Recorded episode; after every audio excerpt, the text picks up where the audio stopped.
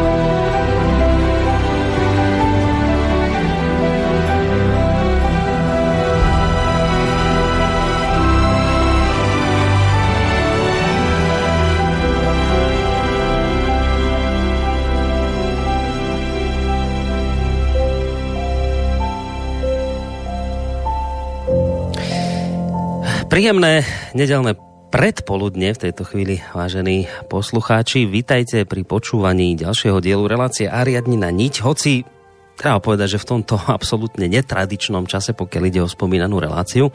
A hneď musím e, dodať, že iste si mnohí z vás veľmi dobre spomínate na to, najmä teda tí z vás, ktorí ste počúvali nedávny posledný diel iste si spomeniete na to, že sme v jeho závere konštatovali, že si dáme s touto reláciou cez letné prázdniny pauzu.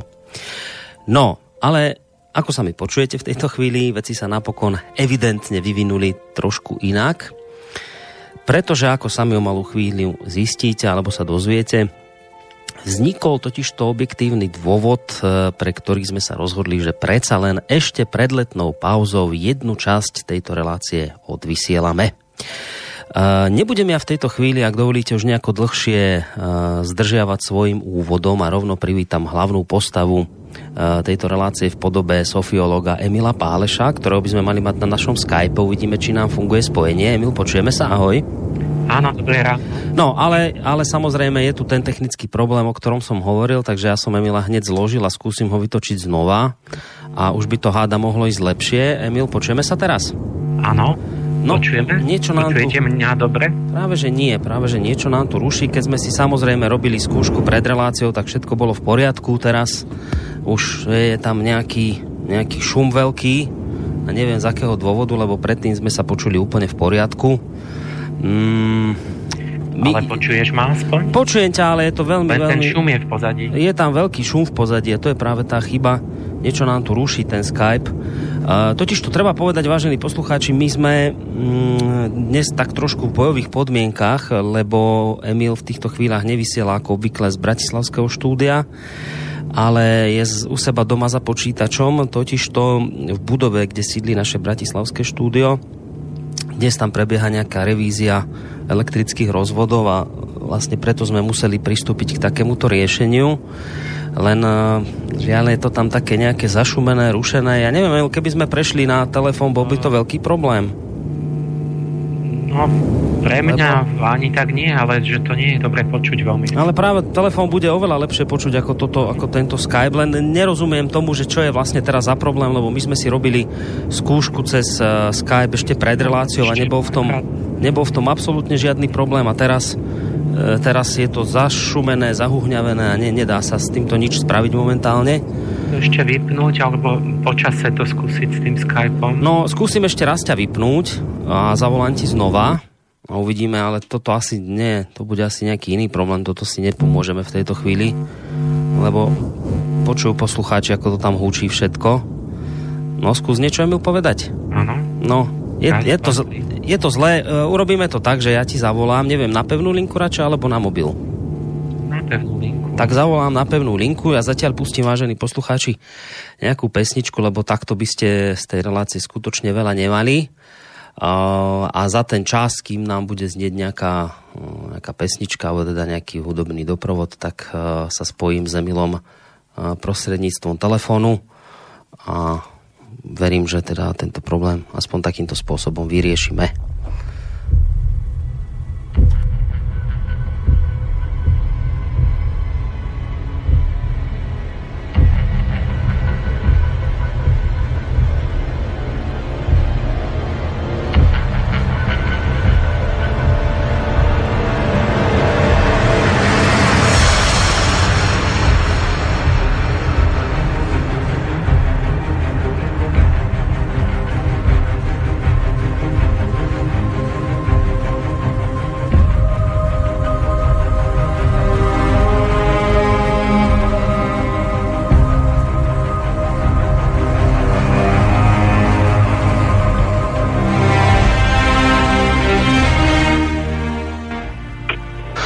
Chvíli by sme sa mali s Emilom počuť asi cez telefón. Uvidíme, či je to tak. Emil, počujeme sa?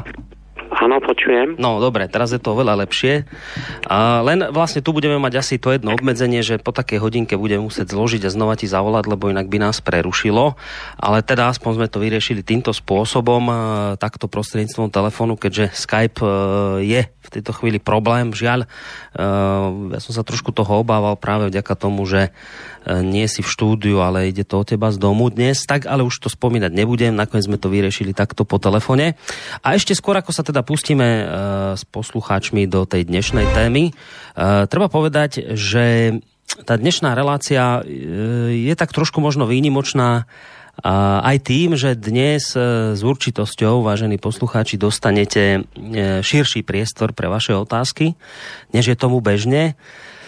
V tejto chvíli dovolil by som si povedať, že sa to javí asi tak, že možno polovicu času tejto relácie budeme venovať našej dnešnej téme, ktorú už vám o malú chvíľu iste Emil predstaví.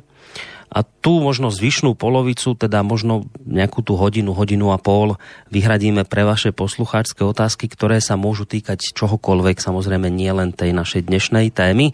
Takže ak máte, ak ste aj mali počas toho roka nejaké otázky na Emila, ktoré ste sa ho chceli opýtať a povedzme nebol na to čas, alebo ste to nestihli nejako, alebo som prípadne ja vašu otázku neprečítal, tak e, v tejto už v tejto chvíli zrejme naozaj poslednej predprázdninovej relácii budete mať možnosť e, tieto otázky, ktoré nezazneli e, Emilovi položiť. Opakujem, nemusí sa to vôbec týkať témy, ktorú tu dnes budeme rozoberať. No a samozrejme, ešte predtým e, technické e, údaje. Ak budete mať záujem sa do tejto našej dnešnej diskusie, respektíve do tej potom ďalšej časti svojimi otázkami zapojiť, 048 381 0101, to je semku nám telefon do štúdia.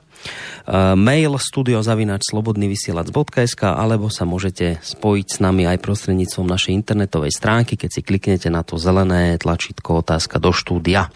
No, Emil, ja som naznačil v tom svojom úvode, že hoci sme to už cez letné prázdniny neplánovali, napriek tomu vysielame opäť pretože vznikol e, na to objektívny dôvod. E, my sme v tej minulej relácii otvorili tému s názvom Paleoklimatológia objavuje 500-ročný rytmus a vyzerá to tak, že budeme v tejto téme aj dnes pokračovať.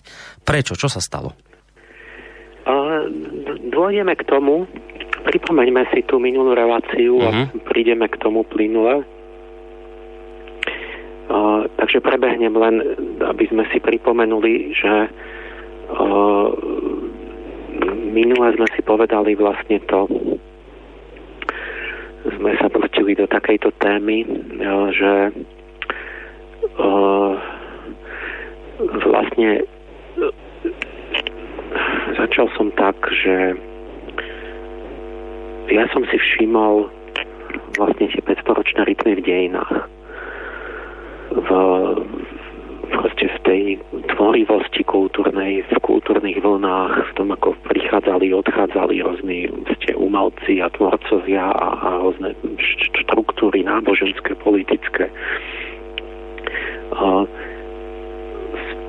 spojil som sa s profesorom Mikuleckým, možno pred takými okolo roku 2000 a začali sme to skúmať akoby z iného hľadiska, on je chronobiolog a spolu sme potom pod, pod tým, že on vlastne ako jeho ten, ten nejaký ten duchovný aspekt až tak nezaujímal, tak sme hľadali skôr tie vysvetlenia a, a tých rytmov akoby v tom jeho odbore, on je prírodovedec, chronobiolog, a formulovali sme v tom čase určité hypotézy alebo viaceré varianty takých hypotéz, že akoby uh, či by nemohli byť tieto rytmy spôsobované uh, nejakým faktorom prírodným a vyzeralo to tak, že počujem odozvu svoju. Vyzeralo to no, tak, že... je to lepšie? No asi spätnú väzbu musíš niečo stiahnuť tam. Uh-huh. Uh, že by to teda musel byť nejaký faktor, že sme začali uvažovať o povahe toho, že čo by to mohlo byť, keby to niečo bolo, tak by to musel byť nejaký faktor, ktorý pôsobí na celú Zem po tisícročia dlhodobo. Takže to vyzeralo na nejaké niečo periodické a niečo také kozmo, biofyzikálne, napríklad slnečné cykly slnečného žiarenia alebo nejaká, nejaké geomagnetické cykly, a, a, ktoré sa proste vnútri Zeme dejú a tak alebo nejaké kozmické žiarenie. No ale my sme nevedeli v tom čase prísť na, prísť na ne, ne, nebol známy vlastne žiaden takýto faktor, ktorý by zodpovedal tým, tým kultúrnym vlnám, tak sme iba sformulovali vopred takú hypotézu, že by to mohlo byť niečo také, najskôr povedzme slnko, čo by malo 500-ročnú periodicitu a publikovali sme vlastne aj tú, tú, nielen tú dĺžku periódy, aj tú fázu kulminácie, že kedy sú určité kritické obdobia, napríklad na tých dejinách Egypta, Číny, že keby bolo zima a chladno, že by to povedzme bol, ovplyvňovalo klímu, tak vtedy by sa pravidelne vyvolá sme neúroda, nepokoje, zrúti sa politická moc. Čiže, čiže určité špecifické časť akoby tých kultúrnych rytmov a to, tá, túto, tú labilitu pol, politickej moci a revolúcie, tak to, tú, tú, túto časť, dôrazňujem, sme, sme navrhli, že by v tom mohla hrať rolu napríklad buď, buď poďme slnko, ktoré ovplyvňuje klímu takto, alebo druhý variant bol, že slnko ovplyvňuje priamo neuroendokrinný systém človeka a tam boli ďal, ďalšie hypotézy. No medzi tým, toto my sme už okolo tak roku 2000 vlastne akoby o tom uvažovali a to publikovali postupne. No a medzi tým vlastne v tom čase nebol známy takýto rytmus. Boli také, no, nejaké fakty jednotlivé, jeden, dva, nejaké náznaky, to sa vôbec nevedelo, či to je nejaký, mohol byť kľudne nejaký šum, nejaké náhodné výsledky. No ale za tých 20 rokov postupne vlastne sa zdokonalovali tie metódy merania, hlavne v tej paleoklimatológii. O tom som rozprával, že ako oni zistujú do minulosti klímu a rozličné klimatické cykly, aké majú na to metódy, že povedzme sa ľadovce pozerajú, kde sú navrstvené vlastne tie nasnežené vrstvičky za tisíc ročia, alebo nejaké sedimenty v nejakých jazerách, a proste, ktoré, ktoré sa usadzovali tisíce rokov a dá sa to tam urobiť taký vrt a, zmerať to, že čo tam je, aké sú tam proste povedzme pelová analýza, aké stromy tam rástli kedy, alebo tie izotopy, keď sa, keď sa z tých ľadovcov vyberú, že kedy, mm. kedy bolo koľko žiarenia kozmického. Áno. No z tohoto sa zložitým spôsobom, alebo z letokruhov stromov, že koľko tam je uhlíka a toto tak dosť zložité, lebo tam vlastne viacero faktorov sa môže primiešať, ale sa z tohto rekonštruujú vlastne minulé teploty zrážky, a ešte z toho ma, som hovoril o tom, o tom magnetickom meraní tých stalagnitov v jaskyniach. Keď tiež sú také, tie stalagnity postupne rastú a môžu byť aj 10 tisíc rokov sa tam mohol navrstvovať po milimetrikoch také vrstvy. Takže tam je akoby zachytená história v tom. No a teraz som povedal najmenej dva príklady, že vlastne v posledných rokoch sa ten 500-ročný rytmus doložil nezávisle s toľkými spôsobmi, že v podstate braný ako fakt. Takže vlastne tá naša predpoveď sa potvrdila, že existuje ten rytmus v, v, v, v klíme zemskej, že presne sa potvrdila aj tá fáza, že tá, tá chladná a tá suchá fáza je presne tam, kde sme to my predpovedali s Mikuleckým v tých našich článkoch. A to bol ten, ten prvý, prvý krok, prvý výsledok, že naozaj je, je v počasí ten rytmus.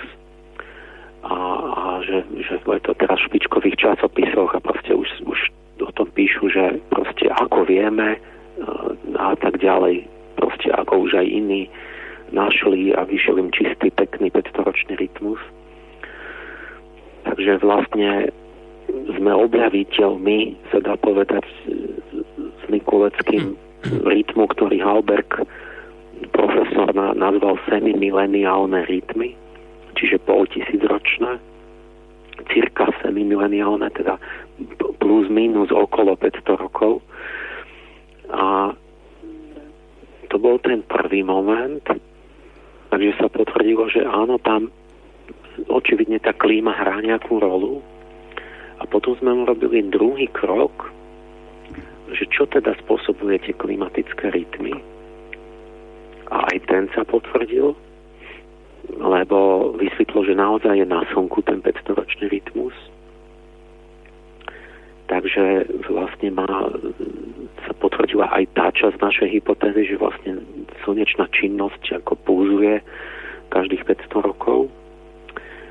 A potom sme urobili ešte ďalší krok a sme sa pýtali, že, že a čo spôsobuje, že to slnko má nejaký rytmus. A tam už sme, tam už sme robili krok do takých špekulácií, ktoré už práve sú nepotvrdené, ktoré, ktoré nerozumieme, lebo tam je riad možností. Buď sa hovorí, že to slnko má nejaký svoj vnútorný akoby rytmus, ktorom ono pulzuje, že je spôsobený sa, samým tým slnkom, alebo sú už dosť dávno rozšírené také hypotézy navrhované, že by planéty mohli modulovať tú slnečnú činnosť tým, ako obiehajú. A ja som poukázal na to, že vlastne tie planéty majú tie obežné doby tak, že keď keď tie násobky harmonické, keď sa vynásobia, tak oni sa najlepšie stretnú, ako keby, že sú pokope každých 500 rokov.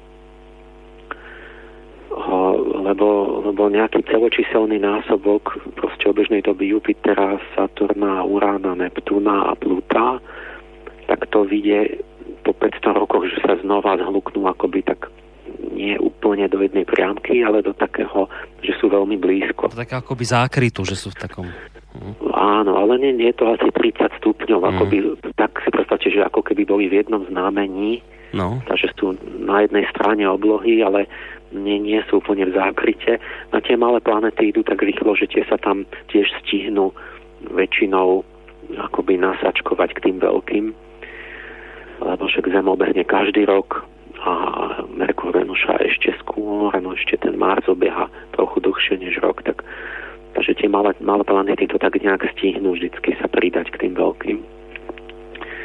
Takže vznikla nám ďalšia zaujímavá zhoda, že teda na Slnku je 500 a v tých planetách je, tak, tak, tak ďalší krok, neviem koľka už štvrtý bol, že teda hľadať, či tu nie je naozaj tá príčina súvislosť, že ako by tie planety mohli to Slnko ovplyvňovať a cez to slnko potom Zem. A teraz mali sme tam ja som by vlastne vyslovil dve hypotézy. Aj, a tam, tam bola tá, tá chyba, to, čo som nedopovedal. Že som pôvodne v tej minulej relácii vôbec nechcel zajsť tak ďaleko a robiť nejaké výpočty tohto. No ale pred reláciou mi to nedalo, som si spočítal tie gravitačné interakcie, že akou silou sa priťahujú podľa toho Newtonovho vzorca jednoduchého. A, a vyšlo mi, že vlastne tie sily medzi Slnkom, Jupiter, Saturn, Neptún, Urán, že sú rovnako veľké, alebo oveľa väčšie ešte porovnateľné ako medzi Zemou, Mesiacom, Zemou, Slnkom. A tak keď má Mesiac a Slnko vplyv na Zem, tak, tak vlastne všetky tie planety, tie, tie medzi Slnkom a planetami je tiež taká interakcia. Ale na to bola tý, tým, ako keby som tým som naznačil, že by teda mohli na seba pôsobiť. Ale ja som vlastne ako hlavný príklad, ktorý sme mali pred očami, bol vlastne príliv a odliv zemský. A to, to, tam, to bola chyba, že vlastne ten, ten, ten obraz, ktorý sme mali pred očami a tie moje výpočty, že vlastne to nebolo to isté, lebo ja som nevypočítal intenzitu slapových síl, čiže prílivu a odlivu toho na slnku, lebo to som nestihol. Ja som si to prepočítal, až keď som prišiel večer domov. A, a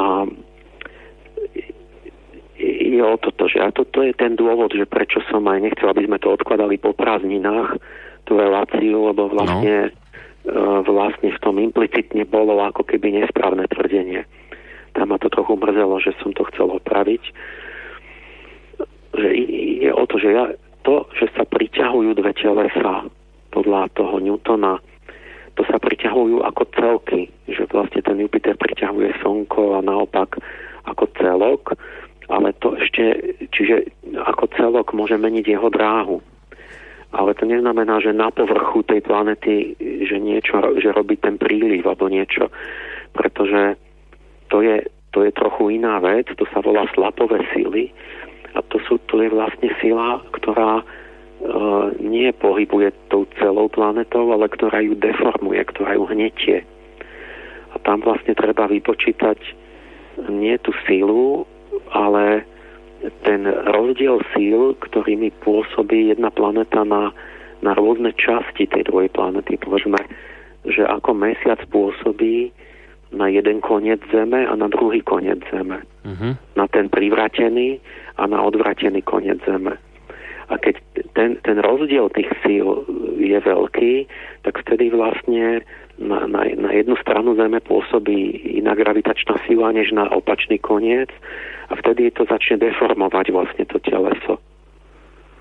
No, akoby, a vtedy nastane tá prílivová, odlivová a tie, tie, tie slapy, ktoré deformujú aj celú Počkaj, to akože je, to je zdeformované. Horniny a skály, lebo, lebo akoby je, tá, je naťahovaná, no. vlastne no. deformovaná tá planéta. Emil, môžem sa len spýtať, to, to akože je, keď teda takto vplýva nejaká iná planéta, alebo teda mesiac na Zem, tak tá Zem akože sa, čo, stane taká elipsa, ako keby je viacej sploštená, to až takto dokonca?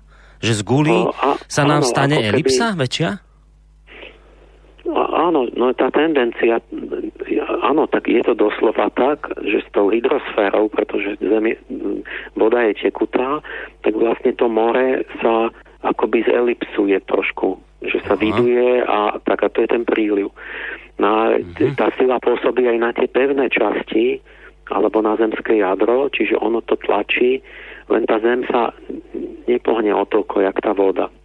Mm-hmm. ale keď, keď ide o to, aká veľká je tá sila, že povedzme na niektorých mesiacoch uh, Jupitera, alebo neviem, kde to na, u Neptúna, tam, tam ten Jupiter je tak silný, že pôsobí na tie svoje blízke mesiace, že tie slapové sily tak akoby drtia vnútorne ten mesiac, že tam neustále sa, je trenie, že sa tam trúte skaly o seba a to, čo tam je a tým vzniká obrovské teplo a potom sopečná činnosť treba na Jo alebo na Európe je tekutý oceán.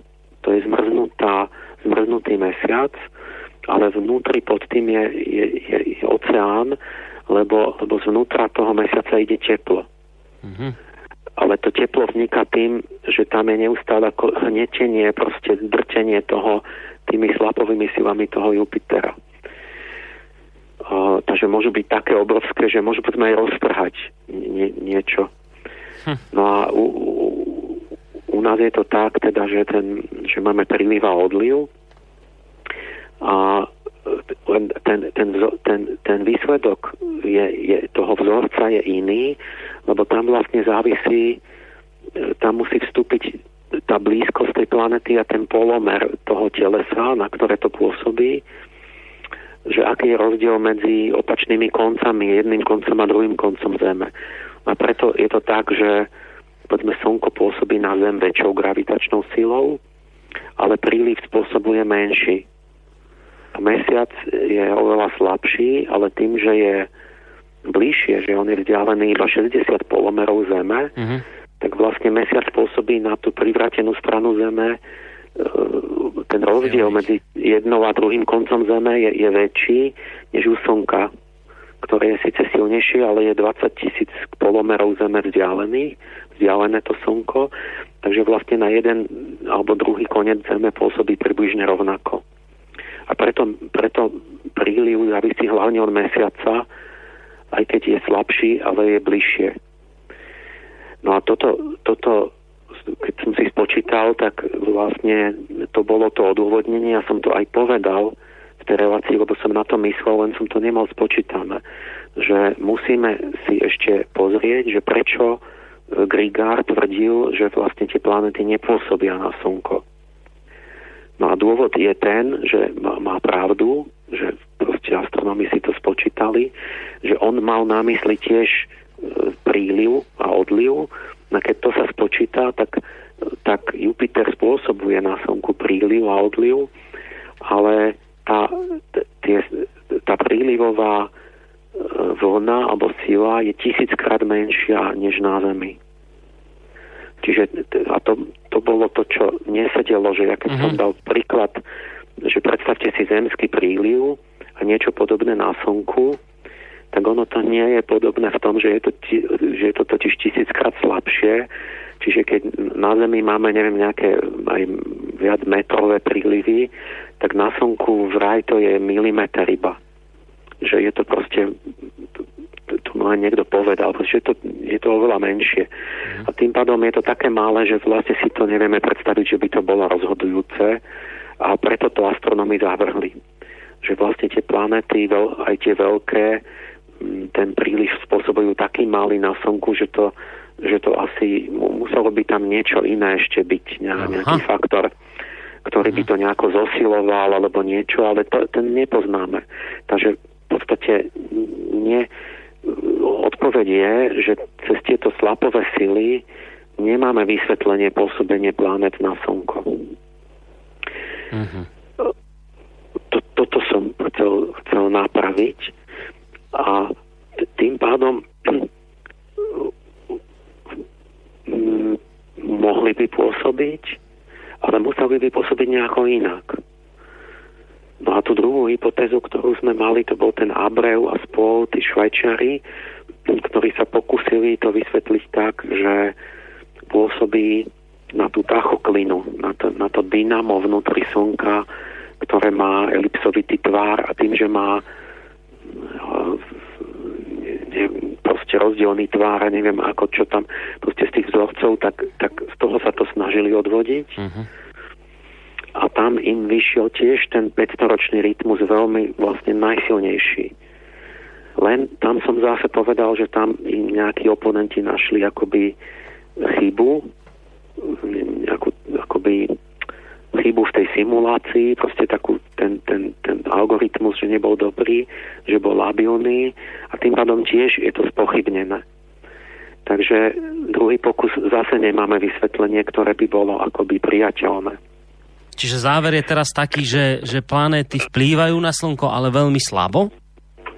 No to je jasné, že vieme, ale, ale nás zaujíma, že či e, ten posledný článok, ten kauzálny nexus, že keď máme 500 na Slnku a nejakú 500 u planét, tak či vieme povedať ten mechanizmus, že ako že či to naozaj súvisí, či sú to tie mm. planety, čo to spôsobujú. A to by bol ten posledný, ako ten, tá tehlička do tej skladačky, ktorá by nám to celé prepojila až vlastne po, od, od planet až po dejiny. Ale tá nám chýba. Proste záver je, že tá nám chýba a nevieme to spojiť. No a chýba nám to preto, lebo, lebo si teraz hovoril, že ten vplyv planét je veľmi slabý, hej? Na Slnko. No nie. Chýba nám to, lebo nám to chýba. Lebo, lebo my vôbec nevieme, že ako. Ja, toto, my, on, čiže bereme konkrétne hypotézy. Jedna bola, že to je ako na Zemi ten príliv slnečný, ale ten je slabý. Uh-huh. A druhá bola, že to je s tým nejakým dynamom elektrickým na Slnku, ktoré by nejak... To, to boli iné rovnice, iný vplyv a, a tam zase to padlo kvôli niečomu inému. Uh-huh. A tretiu hypotézu neviem, či máme. No. Čiže to, potiaľ to sme došli vlastne pri tej minulej relácii, že, že prečo, prečo to nie je prijaté, lebo, lebo nepoznáme ten mechanizmus. Ale ja som sa díval ďalej, ja ešte som áno, a teraz ja chcem v tom ale pokračovať, lebo ja som sa, sa tým ďalej trošku zaoberal a No dobre, pozri Emil, tak správame to takto. Teraz e, viac menej si zopakoval to, čo sme hovorili v tej minulej relácii, plus si spomenul opravu, ktorá nezaznela. No a kým sa dostaneme ďalej k téme, tak by som navrhoval, dajme si hudobnú prestávku, môžeme ešte ten Skype pre zmenu vyskúšať mm-hmm. po pesničke a ak to nepôjde zase Skypeovo, tak ti budem volať opäť na pevnú linku. Dobre? Dobre. Tak poďme si trošku oddychnúť hudobne, vážení poslucháči.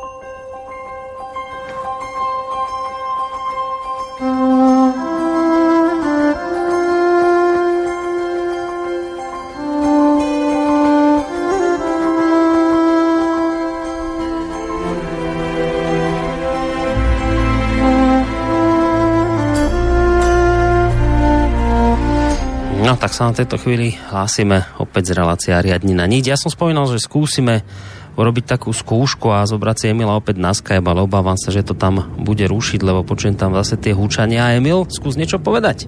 Áno, ako no, Je to, je to veľmi zlé, takže nič. Urobíme to tak, že prejdeme na ten telefón. Emila som zrušil a idem mu ešte rýchlo volať e, na, naspäť na telefón.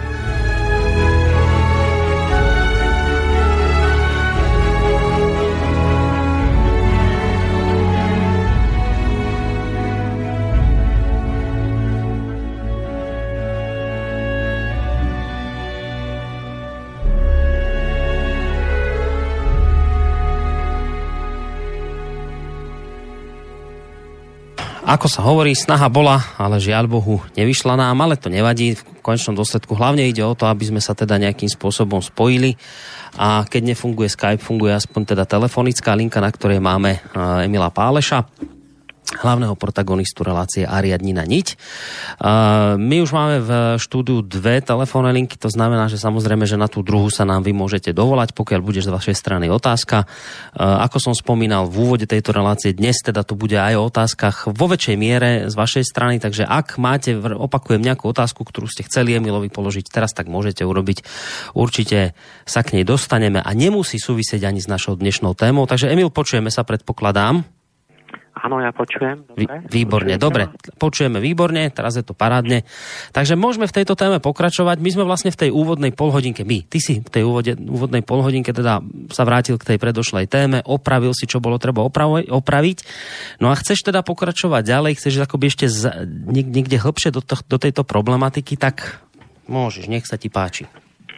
No ja ale chcem aj pochváliť vlastne poslucháčov niektorých, že mne traja posluchači mi poslali do relácií ten výpočet tých slapových síl. Mm-hmm. Čo si zaslúži akože pochvalu, to ma potešilo, lebo to znamená, že Počúvajú. Počúvajú, no áno, ale počúvajú aj takí, ktorí si uvedomili, akože ten nedostatok, to nedopovedané a dokázali to aj sami vypočítať. Mm Dokonca Martin z Prahy to spočítal aj nie len ten rozdiel síl deformujúci, čo som si aj ja spočítal po, po hneď večer, ale ešte aj odstredivú sílu, čiže ešte zložitejší akoby model, presnejší. Takže tým ďakujem. Ja by som možno, že hneď aj využil tú príležitosť a prečítal túto jeden mailik, ktorý mi prišiel od poslucháča, ktorý som ti potom aj preposlal. Uh, nebudem hovoriť toho priezvisko, lebo neviem, či by som mohol, ale povedzme, že sa volá M. Napísal toto, že dobrý deň Boris, prosím, prepošlite toto pánovi Pálešovi, myslím, že to pochopí. Uh, pre napríklad vplyv Jupitera na Slnko je skôr smerodatnejšia intenzita gravitačného poľa Jupitera v mieste Slnka ako celková gravitačná sila Jupiter-Slnko. Nejakému kilometru kubickému slnečnej plazmy je jedno, aká celková sila pôsobí na celé Slnko, takže všetky číselné vyjadrenia pôsobenia planét na Slnko v porovnaní s pôsobením Slnka a Mesiac na Zem. Poprosím krát hmotnosť Zeme deleno hmotnosť Slnka. Zrejme toto myslia astronómovia pod zanedbateľným vplyvom pôsobenia planét na Slnko. Ocenil by som nápravu pri prvej príležitosti. Ďakujem ale zdá sa mi, že tie planéty na Slnko napriek tomu pôsobia, keď je taká zhoda medzi 500-ročnými cyklami pozorovanými v klimatickom zázname Zeme a 500-ročným najmenším spoločným násobkom obežných dôb planét. Tak takýto mail mi prišiel, ja som ti ho aj preposlal, takže vraví, že ty si takýchto oprav zo strany poslucháčov teda zaznamenal viacej. Áno, traja najmenej mm-hmm. poslali aj mm, počet. Tak to je milé toto. Tak ďakujeme veľmi pekne. To je, to je to, čo som hovoril, že vlastne keď ide o, ten, o tie slapové síly, ktoré počítajú vlastne, ako je deformovaná tá planéta vplyvom inej, iného telesa. Uh-huh. Ale my vo všeobecnosti to bola len jedna z hypotéz, čiže my, my nevieme, že ako, ako inak to môže pôsobiť. A my vo všeobecnosti sme vlastne sa pýtali, že či teda zašli sme tak ďaleko, že ako keby sme chceli pýtať, že či na tej starej astrológii predsa len nebolo niečo pravda a či predsa nemajú nejakým spôsobom planety dopad na, na Zem tak, že to je citeľné naozaj. A, a išli sme teda v minulej relácii po tej linke, že sme sa pýtali, že či ne, nepôsobia planety na Zem cez Slnko lebo Slnko určite má obrovský dopad na Zem a, mhm. ak by planéty regulovali tie slnečné rytmy, tak de facto by planéty ovplyvňovali Zem nepriamo. No ja teraz medzi tým, ak som sa díval na niektoré veci ďalej, tak sa mi spojila taká súvislosť, čo uh, možno niekto vie, keď je na to expert, ale, ale ja som si to až teraz uvedomil, ten rozsah toho obrovský, že ako to má povahu, že planety vplývajú na Zem priamo, nie cez Slnko a to úplne dramaticky. Majú obrovský vplyv. A čo, čo si bežne vlastne skoro nikto neuvedomí pretože všetci aj tí skeptici a takto, jak Kapišinsky, tak rozprávali, že Jupiter nemá absolútne žiaden vplyv na Zem, pretože on svieti s takou, že ani to ako je menej než 5, 5 W žiarovka, tak, tak vlastne to nemá žiaden vplyv a, a, a ja neviem, proste takéto tie príklady e, dávali všetci, že že vlastne ten akoby to svetlo Jupitera je to, ako keby ste mali, ja neviem, možno dvojvatovú žiarovku, ktorú zapnete, tak sa vám nič, ne, nič to neovplyvní, alebo že, že pri, pri, si pamätám, že pri narodení tá gravitácia Jupitera je menšia než, než gravitačná sila toho lekára, pôrodníka, ktorý je tam v tej miestnosti. Hm. Alebo že uh, tá slapová sila Jupitera na, na na človeka pôsobí, že to je taký malý rozdiel, že keď, ja neviem, vylezete na kopec, ja neviem, o meter alebo o pár schodov vyššie, tak, tak to máte asi rovnaký rozdiel a tak. A, takže vlastne to sú určite také, také šplechy, ktoré, ktoré boli akože proti astrológii a ktoré vlastne ľudí tak naladia, že to je absolútne zanedbateľný vplyv vlastne tie, tá, tá hudba sfér, tá, tá harmonia tých obehov planet. A no, vlastne teraz som si uvedomil, že aj však aj mňa to ovplyvnilo, že to človeka tak nejak podvedome odradí, však aj to neskúmaj, to už iní preskúmali, tam nič není a tak. A ja som teraz tak uvažoval, pomaly som stále si študoval podrobnejšie tie tzv. Milankovičové rytmy. A to vám chcem povedať, lebo to pekne doplní a nadvezuje to. Ten Milutin Milankovič bol Srb, vlastne srbský bádateľ, ktorý je slávny tým, že on vysvetlil klimatické cykly na Zemi pomocou zmien orbitálnych prvkov akoby dráhy Zeme. Tým, ako Zem robí rôzne pohyby, tak tým vlastne sa menia klimatické obdobia. Sú to, je to 4 alebo 5 pohybov, ktoré ľudia, to čo my poznáme, čo v základnej škole je, že sa Zem točí okolo osy a tým vzniká deň a noc. A potom, že sa točí okolo Slnka, tým vzniká vlastne zima, leto.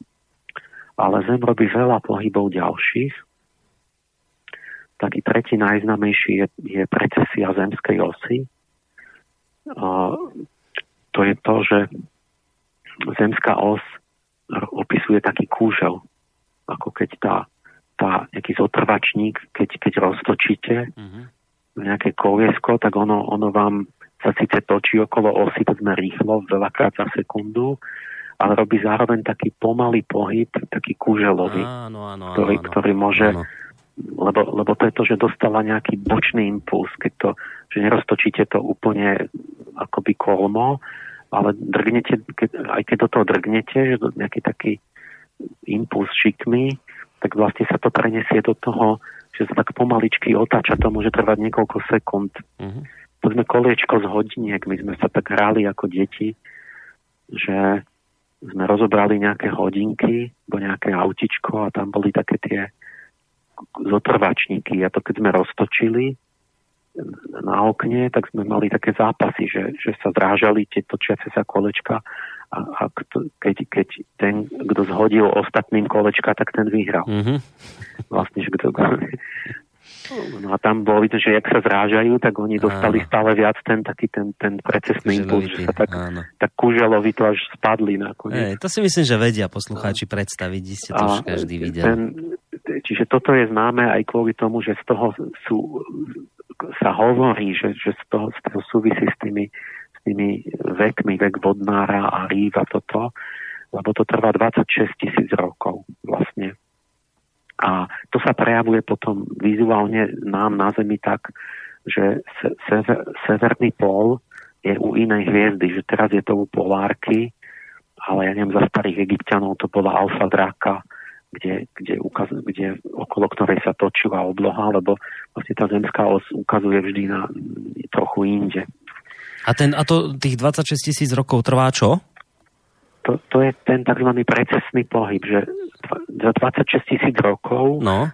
bude znova, znova severný pol pri polárke. Čiže ten, ku, ten kužel, ten, taký ten kužel, akože obíde Zem za 26 tisíc rokov, robí ten pohyb kuželovitý za tých 26 tisíc? Aha, áno. rozumiem. Celý ten kužel, 360 uh-huh. stupňov, robí za 26 tisíc rokov a to mhm. je zhruba 2200 rokov jedno znamenie. Áno. Uh-huh. No a to je jeden pohyb, ale teraz Zem robí ďalšie pohyby robí taký pohyb, že ten, teraz hovoríme, že ten, tá zemská os opisuje kúžel, ale tým nehovoríme, že ona sa naklania e, viac alebo menej. Iba že, iba, že, iba, že smeruje inde. A ďal, ďalší pohyb je náklon zemskej osy, že zemská os osciluje a akoby je raz vodorovnejšia a potom raz je zvislejšia. A to je taký pohyb, že ona teraz má, tuším, 23,5 stupňa ale ono to osciluje medzi 22 a medzi 24,5 stupňa. Čiže raz je akoby Zem taká vodorovnejšia, že ten akoby, akoby severný polárny kruh je naklonený viacej k Slnku a raz menej. A mhm. toto trvá 41 tisíc rokov. Hm. Ten pohyb. A tretí pohyb je periodická zmena excentricity a to sa týka celej dráhy Zeme. Zem ani iné planety neobiehajú po presnom kruhu, ale po elipsách. A to znamená, že je to taký preťahnutý kruh. A teraz ide o to, že ako veľmi je tá elipsa podobná kruhu, alebo ako veľký, veľmi je preťahnutá. No a to sa, to sa vyjadruje tou excentricitou, čiže uh, jak to tu mám, ten, ten koeficient, hm, no excentricita nula je, je, to je vlastne, keď je to kruh. A neviem už, čo to je ten pomer teraz. Proste čím je väčšia, tak tým je tá elipsa natiahnutejšia. Mm-hmm. A potom vlastne je to tak, že mm, keby to bol kruh, tak slnko je v strede toho, v centre kruhu. Áno. Teda kružnice. A, a, ale, ale keď je to elipsa, tak elipsa nemá stred. Elipsa má dva stredy, má dve ohniska. A potom to slnko je v jednom ohnisku, v jednom z nich. A potom to vyzerá tak, že tá Zem vlastne sa približuje k tomu slnku a vzdialuje sa. Áno. Ja keď, je, keď je v tom, v tom takže ako keby ide, že blíži sa, vzdialuje sa a tak. A toto je tiež taký parameter akoby zemskej dráhy, že sa to periodicky mení, ono to tam je ešte zložitejšie, ale zhruba je to tak, že raz za 100 tisíc rokov je taký cyklus a tá excentricita sa dosť mení, lebo od 0,0006, čo je, že raz ide Zem skoro celkom po kruhu, až po 0,058. Je, čiže tá dráha sa mení, tá, tá, tá elipsovitosť ako... toho sa mení, ten tvár tej elipsy. Aha, rozumiem. Tá že to nie je vždy rovnaká trasa? raz je to kruh uh-huh. a raz je to, akoby ste stlačali ten uh-huh. kruh do elipsy a potom sa spustíte, ako keby bol z gumy. A toto trvá, koľko si dá, 100 tisíc rokov? Je ten, to, toto je zhruba 100 tisíc rokov. Uh-huh. A ten, ten rozdiel potom je taký, že keď sa vypočíta ožiarenie, ako to sa volá in, insolácia, že oslnenie vlastne Zeme, tak on kolíše medzi, medzi, medzi dva až ten rozdiel medzi, keď je, keď je blízko a ďaleko Slnka Zem, tak, tak keď je to kruh, tak, tak je ožiarená skoro stále rovnako, len 2% je rozdiel. Ale keď sa to sploští na elipsu, tak je rozdiel 23%. Uh-huh. Čiže v tom, v tom aféliu, to, to je ďalší pojem, že perihelium, afélium, že perihelium je ten najbližší bod dráhy, keď je Zem najbližšie k Slnku a afélium je tam, kde najďalej od Slnka. Tak v tom aféliu potom, keď, keď je to elipsovité, tak vtedy má o štvrtinu menej Slnka. Máme hm. o štvrtinu menej dopadne slnečného žiarenia. Aj keď hm. to Slnko žiari rovnako. Mm-hmm. Čo je vlastne veľký rozdiel a ešte tam platí aj to, že podľa druhého Keplerovho zákona, ten hovorí o tom, že, že vlastne tá, tá plocha opísaná planetou uh, za nejaký čas je vždy rovnaká. A z toho, keď si tak nakreslíte, že spojnicu medzi Slnkom, planetou v jednom momente a v druhom momente, tak dostanete taký, takú výseč tej elipsy. Mm. A tá je vždy rovnaká, tá plocha ale z toho vyplýva, že keď je, je Zem blízko Slnku, tak letí rýchlo. Mm-hmm. A keď je ďalej od Slnka, tak spomalí. Čiže tam nastane taká, taká dynamika, že, že jak, jak prelieta tesne okolo toho Slnka, tak aby nespadla na to Slnko, tak, tak ide rýchlo, lebo ona vlastne na ňo padá a, a, a preletí rýchlo okolo neho, ale jak sa vzdialuje, tak to slnko ju spomaluje a tam ako keby sa tak spomalí, zastaví z tej diálke a tam má o štvrtinu menej slnka. Hm. A tam ešte aj trčí, tam sa zdržuje potom. A než, než sa otočí a zase začne padať akoby na slnko. Mm-hmm. Takže to, to, sa mi už, to sa mi zdalo je, že tak toto ešte, vtedy keď máme málo slnka, tak tam, tam ešte vlastne uviazneme akoby a že vtedy tam, kto vie, čo sa stane, že sa tam zaladní a takéto. No ale zase e, hovoria, že keď sa to prepočíta, že to vraj celkovo potom nie je až taký rozdiel, lebo že zase, keď je blízko slnka, že zase má viac svetla a tepla, že sa to nejak vyrovná. Ale v každom prípade niečo tam je, nejaký významný rozdiel, pretože je to minimálne rozdiel medzi tými ročnými obdobiami a tak že, že, že ob, je veľký uh, veľká ako keby medzi zimou a letom je, je tam akoby taká dramatika veľká a my dokonca vieme, že my sme na tom na Zeme dobre ešte, ale my teraz poznáme už tisícky planét, tých exoplanet.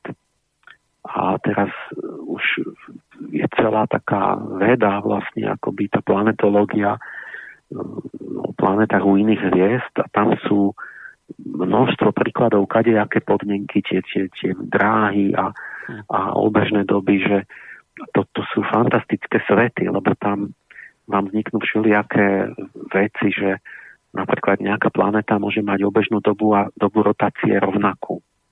Tak jak mesiac, že je stále privrátený k Zemi jednou tvárou. Mm-hmm. A potom vlastne máte na polke planety stále noc a na druhej polke stále deň. Hm. A na, tam, kde je deň, môžu byť tak, tak, že sú spálení a tam, kde je noc, tam môže stále mrznúť. Čiže, čiže potom vám vyjde, keď uvažujete, to je úžasné filozofické cvičenie, že civilizácia na takej planete by mohla byť nie na planete, ale na tom prstenci na súmraku na tom rozhraní, kde iba stále, že tam je väčší úsvit alebo väčší západ slnka a že tam je, je ten, ten stred akoby tých, tej teploty a to mhm. osvetlenie. Alebo keď máte planetu, čo má veľkú excentricitu, tam máme také, a je taká terestrická, že by akurát tam ako mohol byť život a je tam voda alebo niečo, No ale to excentricitou sa stane, že by mali tam strašne drsné podmienky tí obyvateľia, lebo tam vlastne ročné obdobia vyzerajú potom tak, že e, keď sa približí k Slnku v tom periheliu tá planéta, tak e, je tak spalovaná, že sa vyparia úplne oceány a to, to, to, to že, by, že by Zem malo takú excentricitu veľkú, tak by sa vyparili oceány, úplne by popraskalo od spálenia celé morské dno a všetká voda by bola na paru. To by bolo v lete. Potom, jak by prišla jar, tak by začali veľké dažde, všetky oceány by spadli, by, akože sa zrážky, naplnili by sa, ale jak by sa vzdialovala v zime tá planeta, tak, tak by zmrdli nálad. Hneď v tom zimnom období a potom by sa začali zase uh, topiť na, či opačne hovorím, že, že na jar by sa začali topiť tie zmrznuté oceány, v lete by sa vyparili a na jeseň by bolo obdobie dažďov. Hm, by spadli vlastne. Čiže to sú také, celá tá, tá taká exaktná predstavivosť vlastne, že ako to vyzerá na nejakej planete, aký by tam mohol byť život. No a Zem tiež to má, len v mier, miernym spôsobom. A to je ten ďalší parameter. Teraz ešte sú tam ešte jeden, to je ten štvrtý Milankovičov rytmus, že to sa volá precesia perihelia. Čiže ten, ten bod, že kedy je Zem najbližšie, tak celá tá elipsa nielenže mení tvár, ale ona sa, tá elipsa sa točí. Čiže tá, tá poloos tej elipsy, alebo to, to, ten bod, kde, tak to sa točí voči hviezdám akoby v tom priestore, aj voči Zemi. Takže to nie je jedno, že kde to je, lebo my napríklad to máme v súčasnosti tak, že čo je taký chyták pre školákov, že kedy je Zem a, bližšie vlastne k slnku v lete či v zime? No za normálne okolnosti mala byť v, v lete, keď je teplejšie, nie? No, no to je ten, to je ten no. chyták, že, že asi v lete sme bližšie k slnku, no, no. ale nie, lebo totiž keď hovoríme o lete na severnej pologuli, tak nie. Lebo ten, to leto je spôsobené tým, že t- ten náklon zemskej osy, to privrátenie tej severnej pologule k slnku v lete, to spôsobuje leto. Ale my sme práve v afeliu, sme práve ďalej od slnka. Mm-hmm. Len, len tým, že teraz, teraz tá dráha Zeme je taká skoro kruhová, tak to hrá malú rolu a veľkú rolu hrá, že tých 23 stupňov je naklonené, čiže sme privrátení tým sklonom k Slnku a preto na nás pečie Slnko. Hej, ale planéta ako a... taká je ďalej od Slnka. Áno, je o trochu ďalej, ale, ale, ale tým pádom vlastne my na severe máme miernejšie ročné obdobia. A na juhu oni majú leto vtedy, keď sme bližšie k slnku a tým pádom a zimu, keď sme ďalej. Takže oni majú vlastne prudkejší rozdiel ročných období. Mm-hmm. A, no ale toto sa posúva a tento rytmus má 100, 112 tisíc rokov. Čiže to je posun perihelia alebo apsidy tej polosy, tej elipsy. Čiže za nejakých 61 tisíc rokov to bude opačne. Že my v lete budeme na severe bližšie k slnku a na juhu budú ďalej. Lebo sa o, o pol kruhu to perihelium posunie, a, ale tá zemská os zostane uh, no, proste Čiže toto sa otočí? Sa to musí spočítať spolu. Čiže, čiže to sa zmení, hej, za tých 112 tisíc e, rokov, ako si hovoril, to sa, sa to ako, ako keby prehodí, že... že... No to, to, to, tá elipsa sa celá točí, uh-huh. tej, tej zemskej dráhy a za 112 tisíc rokov sa otočí dokola. Uh-huh. No, a, a zemská os ale sa tiež točí, čiže, čiže to treba voči sebe navzájom spočítať, že, že, že ako často um, a aj to spočítam asi o chvíľku, niekde to tu mám. Hm. A toto boli tie Milankovičové rytmy a ešte je piaty, ktorý Milankovič ešte nepoznal, ale sa to pridalo, že e, ešte pre úplnosť, že ešte náklon obežnej dráhy Zeme voči, voči rovine slnečnej sústavy. To sa volá ekliptika, čiže Zem ne, neobiehajú úplne v rovine tie planety, približne v rovine, ale idú aj trochu nad a pod tú rovinu. Mm-hmm. Čiže Zem teraz je nejakých 1,5 stupňa, má taký, taký, taký úhol, že, že trošku vyletí nad rovinu tých ostatných planét a trošku podletí pod ňu a v nejakom bode, to sú úzly akoby tej dráhy, tak tam preletí akoby presne cez tú rovinu. Uh-huh. No napríklad toto, neviem, aký vplyv to má, ale napríklad taký, výraz, taký pekný vplyv je, že, že vlastne všetky tie meteory, tieto kamenie a toto čo, tak to, to lieta viac menej v rovine tej slnečnej sústavy. Takže keď Zem prelietáva cez tú rovinu, tak tam, tam, sa, tam sa pozráža s tými... Najohrozenejšia vtedy. S tým, s tým akoby smetím kozmickým. Uh-huh. A keď, keď ona mení za... Čo to tu mám? Se, 70 tisíc rokov tu mám napísané, že tiež nejaký cyklus. A že keď ona mení ten úhol a keď práve je v takej fáze, že obieha akoby 0 stupňov, že, že akoby obieha úplne presne v tej rovine, uh-huh. no tak vtedy je oveľa viac meteorov na oblohe, lebo stále letíme cez ten planetárny prach. Uh-huh. Takže keď sa vám zmení ako keby ten zážitok z oblohy vtedy. Uh-huh. No a toto, toto Milankovič navrhol, tie prvé štyri, už v 20. nejakom šiestom, či kde to tu mám. O, s, ja len to, akože áno, pomimo tomuto, rokoch, tomuto sa nemusíš 1920. venovať. Emil, ja len tak akože pomimo chcem povedať, že to nemusíš rozoberať, to je len taká moja skôr ako také zamyslenie, že neviem si predstaviť na základe čoho na, ten, na to tento chlap prišiel, že um, ako sa, ako bol schopný odvodiť tieto štyri druhy pohybov, ktoré si teraz hovoril, na základe čoho, ja si to absolútne neviem akože ani len predstaviť, ako sa toto dá vlastne zo zeme zmerať, zaznamenať, zistiť, to je pre mňa absolútne nepredstaviteľná vec. Ale vraj no, to... On, on, on neobjavil tie pohyby, lebo to je dlhý vývoj od, od, od Newtona, od týchto, že to už bolo asi známe, ale on už to spojil vlastne tú myšlienku s tým, že to spôsobuje tie klimatické epochy na Zemi. Uh-huh. To bola tá jeho téza, ktorú v 20. roku publikoval a neverili mu to až do 76. Čiže to spochybňovali, lebo zase boli výpočty, že to je moc slabé a že to nebude stačiť. Presne ak... A po, potom vlastne, až keď sa k tomu vrátili v 70.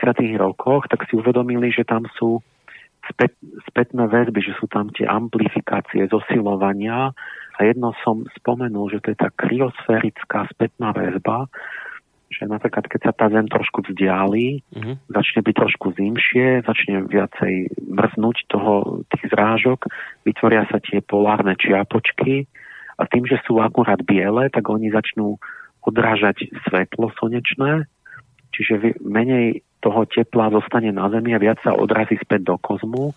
Takže keď Zem začne chladnúť, a za, začne mrznúť, tak začne chladnúť ešte viac a čím viac mrzne, tým viac mrzne. To je negatívna spätná väzba a tak sa to môže spustiť, že zrazu máš dobu ľadovú. Hmm. A boli také obdobia, jedno sa volá kryogenium, to je strašne dávno, to je možno miliarda rokov, kedy bol absolútne na vlásku celá existencia života, lebo celá Zem sa z nejakých takýchto dôvodov premenila na snehovú gulu. Čiže celý rovník bol, bol zmrznutý a zasnežený. Hm.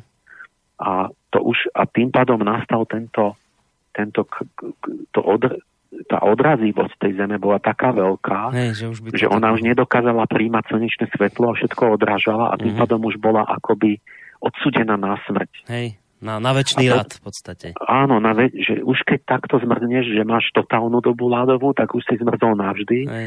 Čiže my sme vtedy, úplne to bolo, že keby že, že Boh stvoril život, ale tam by bol, sa to pokazilo a ešte by znova zahynulo. Tak a, a niečo sa stalo, nejaký zázrak, že niečo z hopky zvnútra sa pohli alebo niečo, roztopili a sa to otočilo. Ten, mm-hmm. ten, takže sme sa zachránili. Hm. No a vďaka tomu, že sa k tomu pridali, a to je dôležitá vec, že, že keď nám vychádza, že niečo má moc malý efekt, že ten, na tom sa zúčastňuje aj tá, akoby tá živá planéta, tá Gaia. Že vlastne to, my sme hovorili o rytme na slnku, lenže to tzv. sa počíta tzv. TSI, to je Total Solar Irradiance, že to je totálne oslnenie vlastne teda, alebo takto, že celkové množstvo slnečného svetla, ktoré Zem príjme, tak to, nie, to závisí samozrejme od toho, že ako je Slnko aktívne. Keď viac vyžiarí, tak viac dopadne na Zem. Mm. Ale to je len jeden z mnohých faktorov, lebo e, závisí od... Pr- druhý faktor je zmena albeda, to je odrazivosť. A to je to, čo som práve povedal, že keď bude Zem zasnežená, tak odrazí veľkú časť toho svetla preč a tým pádom ne, ne, nedostaneme toľko energie. Mm. Uh, tretí faktor je optické vlastnosti atmosféry, že povedzme skleníkový efekt prach. Veľmi silný efekt je, že vybuchnú sopky a zapráši sa atmosféra a ten prach pohotiť, ja neviem koľko, obrovskú časť slnka, čiže máš také šero na Zemi. Mm. A zimu. Keď, keď dinosaury vyhnuli takto, že vlastne ten ten meteor vyhodil obrovské množstvo toho prachu do atmosféry a nastalo také trvalé zatmenie slnka. To volá, že jadrová zima, alebo také, ne? nukleárna zima, myslím. A, a, áno, a to je to isté, tá nukleárna zima, že hmm. to môže trvať dlhé, dlhú dobu, než to celé padne z tej atmosféry a tak a medzi tým už nemusíš to prežiť. Hmm. A to, ďalší faktor dôležitý je ten, ten, od, napríklad prúdenie atmosféry a oceánu. A, že tá Zem je živá a ona nejako reaguje a to je veľmi labilný systém. Čiže napríklad golfský prúd je nejaká dočasná vec labilná, že to je iba od konca doby ľadovej. To, že, exist, to, že nóry sa môžu kúpať, to je absurdná vec, lebo lebo tam všade na Sibíri na tej istej zemepisnej šírke je, je, je lat. Tak, že Briti nevymrznú. Keby, keby sa niečo stalo s golským prúdom, tak oni všetci tam sú hotoví. Proste tam budú zmrznutí. Len si porovnajte, že na úrovni Británie, Norska, že čo je na druhej strane v Kanade. Nej. Že tam, tam sa nežije vlastne. Tam sú eskimáci a je to rovnaká zemepisná šírka. To je tým, že tam je studený prúd a tu je teplý prúd, že z toho Mexického zálivu tam stále ide teplá voda a ty, to, je, to je vlastne vďaka tomu len existujú oni tam. A ten, to je tak labilná rovnováha, že keby sa zmenila nejaká slanosť oceánu alebo niečo, tak, tak sa to môže celé pokaziť a môžeme zmrznúť na severe Európy a o to sa aj boja, že keď nejak, nejako výk, bude výkyv svetovej klímy, že nevieme, že kedy sa to môže nejak otočiť. A to, toto hrálo aj dôležitú rolu, to som minule zabudol povedať, že ten 500-ročný rytmus môj, tak on vlastne to slnko pôsobí, ale to, to je jedna vec, ale druhá vec je, že oni to tak vysvetľujú, že ten, ten fenomén El Niño, čo je nejaké druh prúdenia všetkých tých monzunov a čo to je v tom Pacifiku, tak to je ako keby tak to, to má viaceré také stavy, že vlastne to slnko spôsobí, že akoby preklopí celý ten systém prúdenia a vzájomnej interakcie tých morských prúdov a atmosféry do nejakej inej rovnováhy a potom príde zrazu obdobie, kedy je zima, alebo keď je veľa zrážok, alebo opačne sucho a teplo. A tým pádom sa to celé môže, akoby amplifikuje sa to, že sa zosilní ten efekt, že slnko povedzme dá ja neviem, o niečo viac energie, ale tým, že sa to preklopí, tak zrazu máš úplne inú klímu mm-hmm. na, na nejakých proste 200 rokov. Mm-hmm. A to, to, toto je dôležitý faktor, že tá Zem akoby živo zareaguje na to a môže, mm. môže to zosilniť na, na 10 násobok alebo na 100 násobok proste ten, že, že proste sa ocitneš v úplne inom počasí, Hej. Ktoré, ja len... ktoré vôbec nezodpovedá tomu, tej zmene toho žiarenia toho slnka. Ja len teraz, vieš, e, to je mimo témy, tomuto zase sa nemusíš vôbec venovať, ani k tomu nechcem ísť, len ako ťa tak celý čas počúvam, a ja som vlastne aj nedávno pozeral práve dokument, e, ktorý súvisel e, s týmito Milankovečovými objavmi, alebo týmito jeho popismi, kde sa vlastne konštatovalo, že my sme, že Zemegula zažila viacej tých ľadových období, ľadových dôb ako toho medziľadového obdobia, že my dnes môžeme byť šťastní, že žijeme v tom medziľadovom období, lebo že dokonca to tak je, že, že z desiatich krát iba jeden krát je to medziľadové a tých 9 zvyšných je, je doba ľadová, že tých dvob ľadových tu bolo v minulosti obrovské množstvo. No ale čo chcem povedať, že ako ťa tak počúvam, tak to je taká kacírska myšlienka, Nie, niekto, ochranár, teraz by si vlasy vytrhal, ale že my musíme sa vážne zaoberať tým, že či naozaj až človek až tak významne môže vplývať na klímu, lebo dnes je to módne hovoriť o globálnom oteplovaní, o zmenách klímy, čo všetko ľudia spôsobujú. Ale ako toto počúvam, tak začínam proste nadobúdať pocit, že, že človek je ten posledný, ktorý tu môže niečo významné zmeniť a, a či naozaj je, sú tie klimatické zmeny až tak do veľkej miery spôsobené človekom, či to naozaj nie je skôr uh, záležitosť pohybu planét a týchto pohybov, ktoré vo vesmíre sa dejú, že, že proste niektoré veci sa udejú bez ohľadu na to, čo bude človek robiť. To len ako také zamyslenie, ale vravím, tomuto sa nemusíme nejak veľmi venovať, lebo toto je mimo no, témy. No, môžeme to spomenúť, lebo je to v téme, lebo že, že o čom hovorím, to je to, čo teraz je všade v televíznych novinách, že čo rieši Trump, čo rieši Klaus. To je tá, ten, ten, ten spor medzi tými zastavcami skleníkového efektu a tými e, klímo, klímo alarmistami a mm. tými, čo hovoria, že si nemusíme robiť až také starosti. A tam presne o toto ide, že, že a ja, ja, to, ja to teda neviem rozhodnúť, lebo neviem to tu vypočítať, sa s tým zaoberať, že... No ani oni to nevedia ide, rozhodnúť, vieš, to je... No, to, že... nie, oni by to, oni to, mus, by to mali vedieť, lebo sa tým zaoberajú. Uh, ide o to, že, že či si musíme alebo nemusíme. No, aký veľký je ten efekt ľudský a aký veľký je ten efekt tých astronomických cyklov. A teraz vlastne Klaus, keď o tom rozpráva, tak on vlastne obvinuje tých ekoalarmistov, že oni robia pávedu. Uh, lebo že vraj oni teda sa si zobrali iba dogmaticky tú myšlienku, že vlastne skleníkové plyny zvyšujú teplotu na Zemi, ale že majú zlý model, pretože oni vraj nikde neuvažujú s týmito cyklami uh-huh. uh, vlastne slnka a, a astronómiou.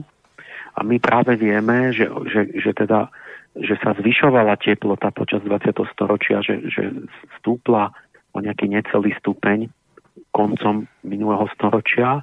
Čiže lenže nejde o to, to je ten, ten fakt samotný, e, nikto sa o ňom neháda.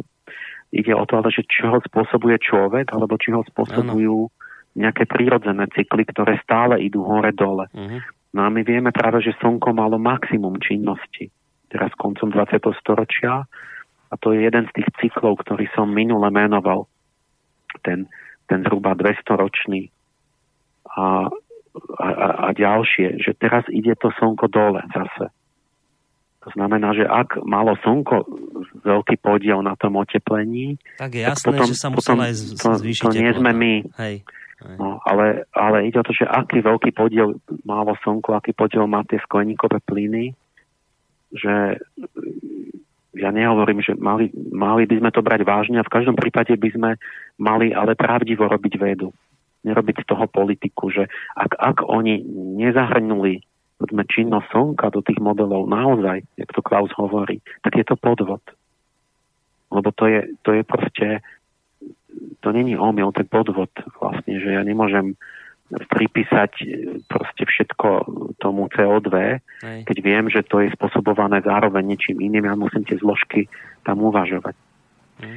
No a s tými ľadovými dobami fakt, že v holocéne tie posledné milióny rokov boli periodicky ľadové doby, trvali dlhšie než tie medziľadové doby, tie boli tak 10 tisíc rokov, posledná doba ľadová skončila pred asi 10, 10-12 tisíc rokmi.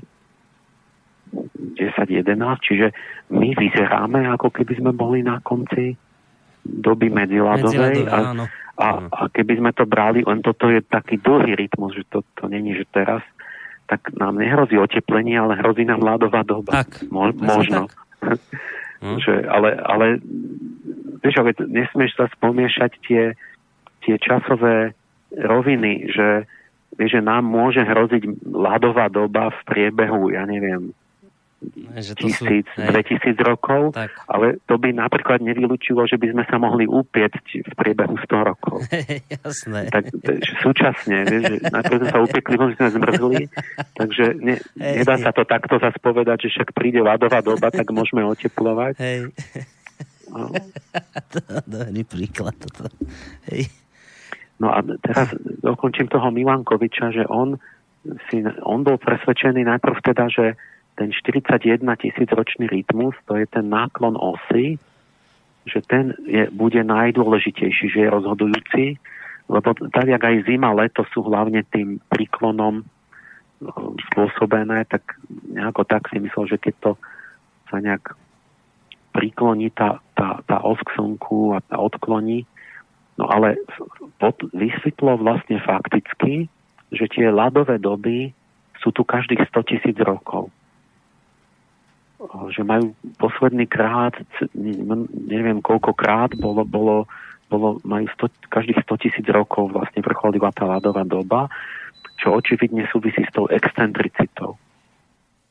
Čiže prakticky vysvetlo, že tá excentricita robí čosi, jak sa mení ten tvar tej elipsy a krúh elipsa, uh-huh. tak, tak, tak s tým idú ľadové a medziladové doby. Uh-huh. A to, to je najdôležitejší z tých Milankovičových rytmov, teda to, čo on chcel vysvetliť, boli práve tie záladnenia. No. Na tým sme, tým sme si urobili teraz obraz, že, uh, že ako tie rôzne elementy zemskej dráhy, ako um, menia vlastne celé tento polohu medzi Zemou a Slnkom a tým pádom menia aj, aj, aj počasie uh-huh. a vlastne takú obrovskú vec ako tie ľadové doby, ktoré potom sa hovorí, že vlastne mali dopad na celú evolúciu, na vývoj tých, tých, tých ľudí a, a, a tak. A teraz ďalší krok, a možno si môžeme dať nejakú mm-hmm. hudbu, bude zase taký krok, že a, a čo spôsobuje ten výkyv tej excentricity a tých ostatných vecí. Tak, dobre. Odpovede na toto budeme hľadať po nasledujúcej pesničke alebo po nasledujúcej hudobnej prestávke. Emil, ja ti teraz na chvíľku zložím telefón a počas pesničky ťa znova zavolám, lebo po hodine by nás vyplo. A, takže budem ti volať o chvíľku opäť. No a predtým, ako sa s Emilom spojím a, a predtým, ako pustíme a, hudbu, a, opakujem také tie technické veci. Mail do štú, sem ku nám do štúdia bansko bystrického studio zavináč slobodnyvysielac.sk Môžete potom neskôr využiť aj telefonickú linku 048 381 0101 alebo môžete nám písať aj e, svoje otázky cez našu internetovú stránku, keď si kliknete na zelené tlačítko otázka do štúdia. Opakujem, že môžu to byť otázky úplne mimo tejto témy, ktorú rozoberáme. Čokoľvek, čo vás zaujíma, chcete sa aj mila spýtať, tak teraz máte príležitosť. thank you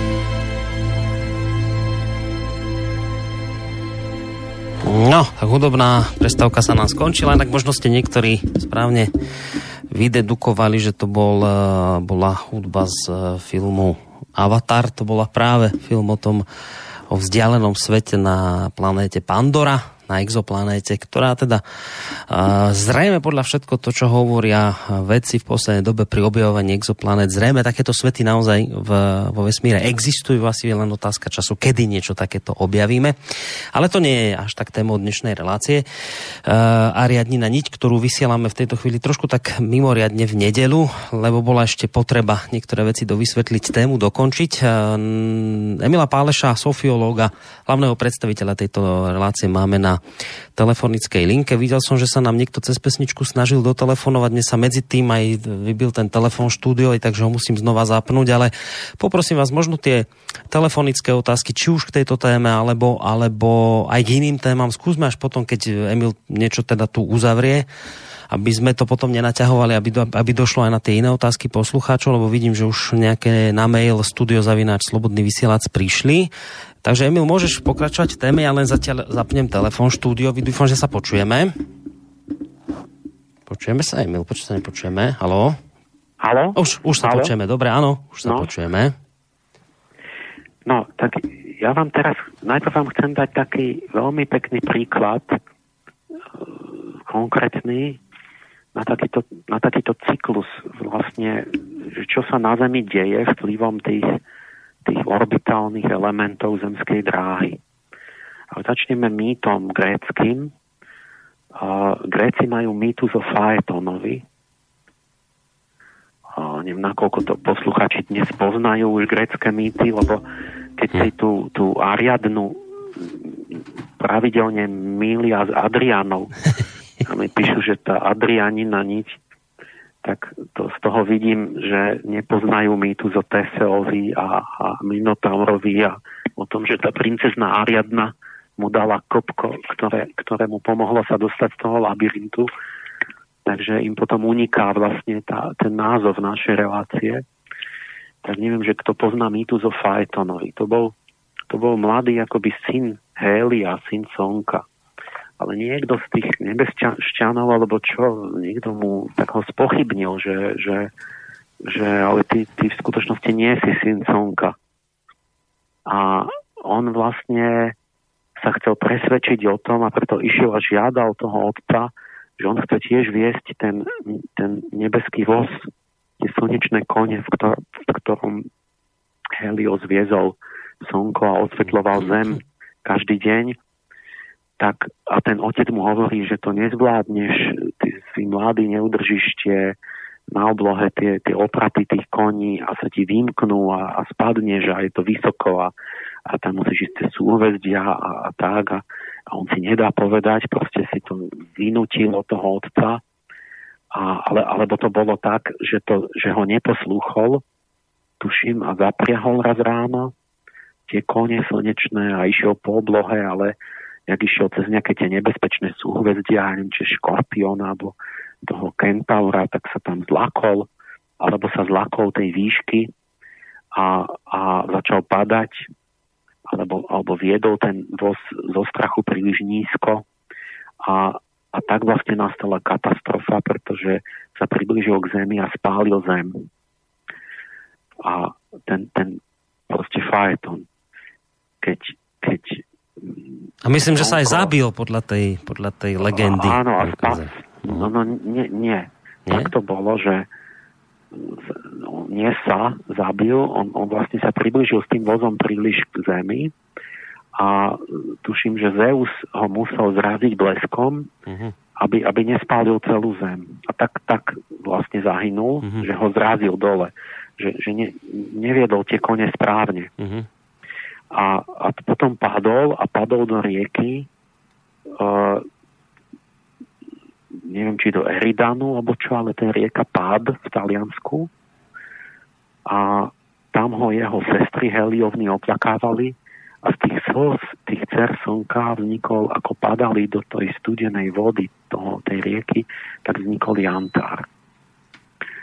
A toto máte krásnu bajku, ktorá jednak vysvetľuje vznik Jantáru a jednak vysvetľuje vznik púšte.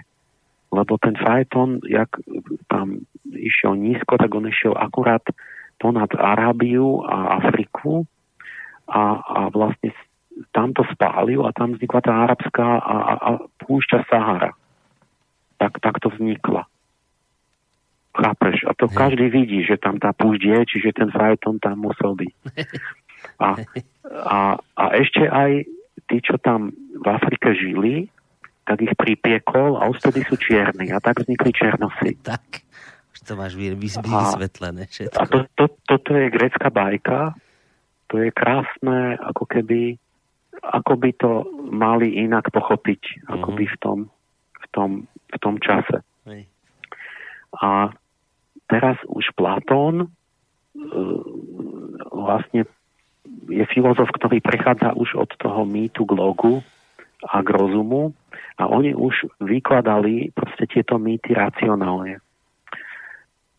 A on už, už Platón hovorí, je to Týmajos 22c, kde hovorí, že tento mýtus o Faetonovi vlastne hovorí o tom, že že nebeské telesa navzájom menia polohu. Že niekedy je slnko v inom úhle alebo bližšie k zem, zem k slnku a tak. A že tým, a, a že to sú veľké cykly, tak vedeli, poznali už, že teda je obratník ráka, kozorožca, že, že keď je slnko privratené, je leto a tak.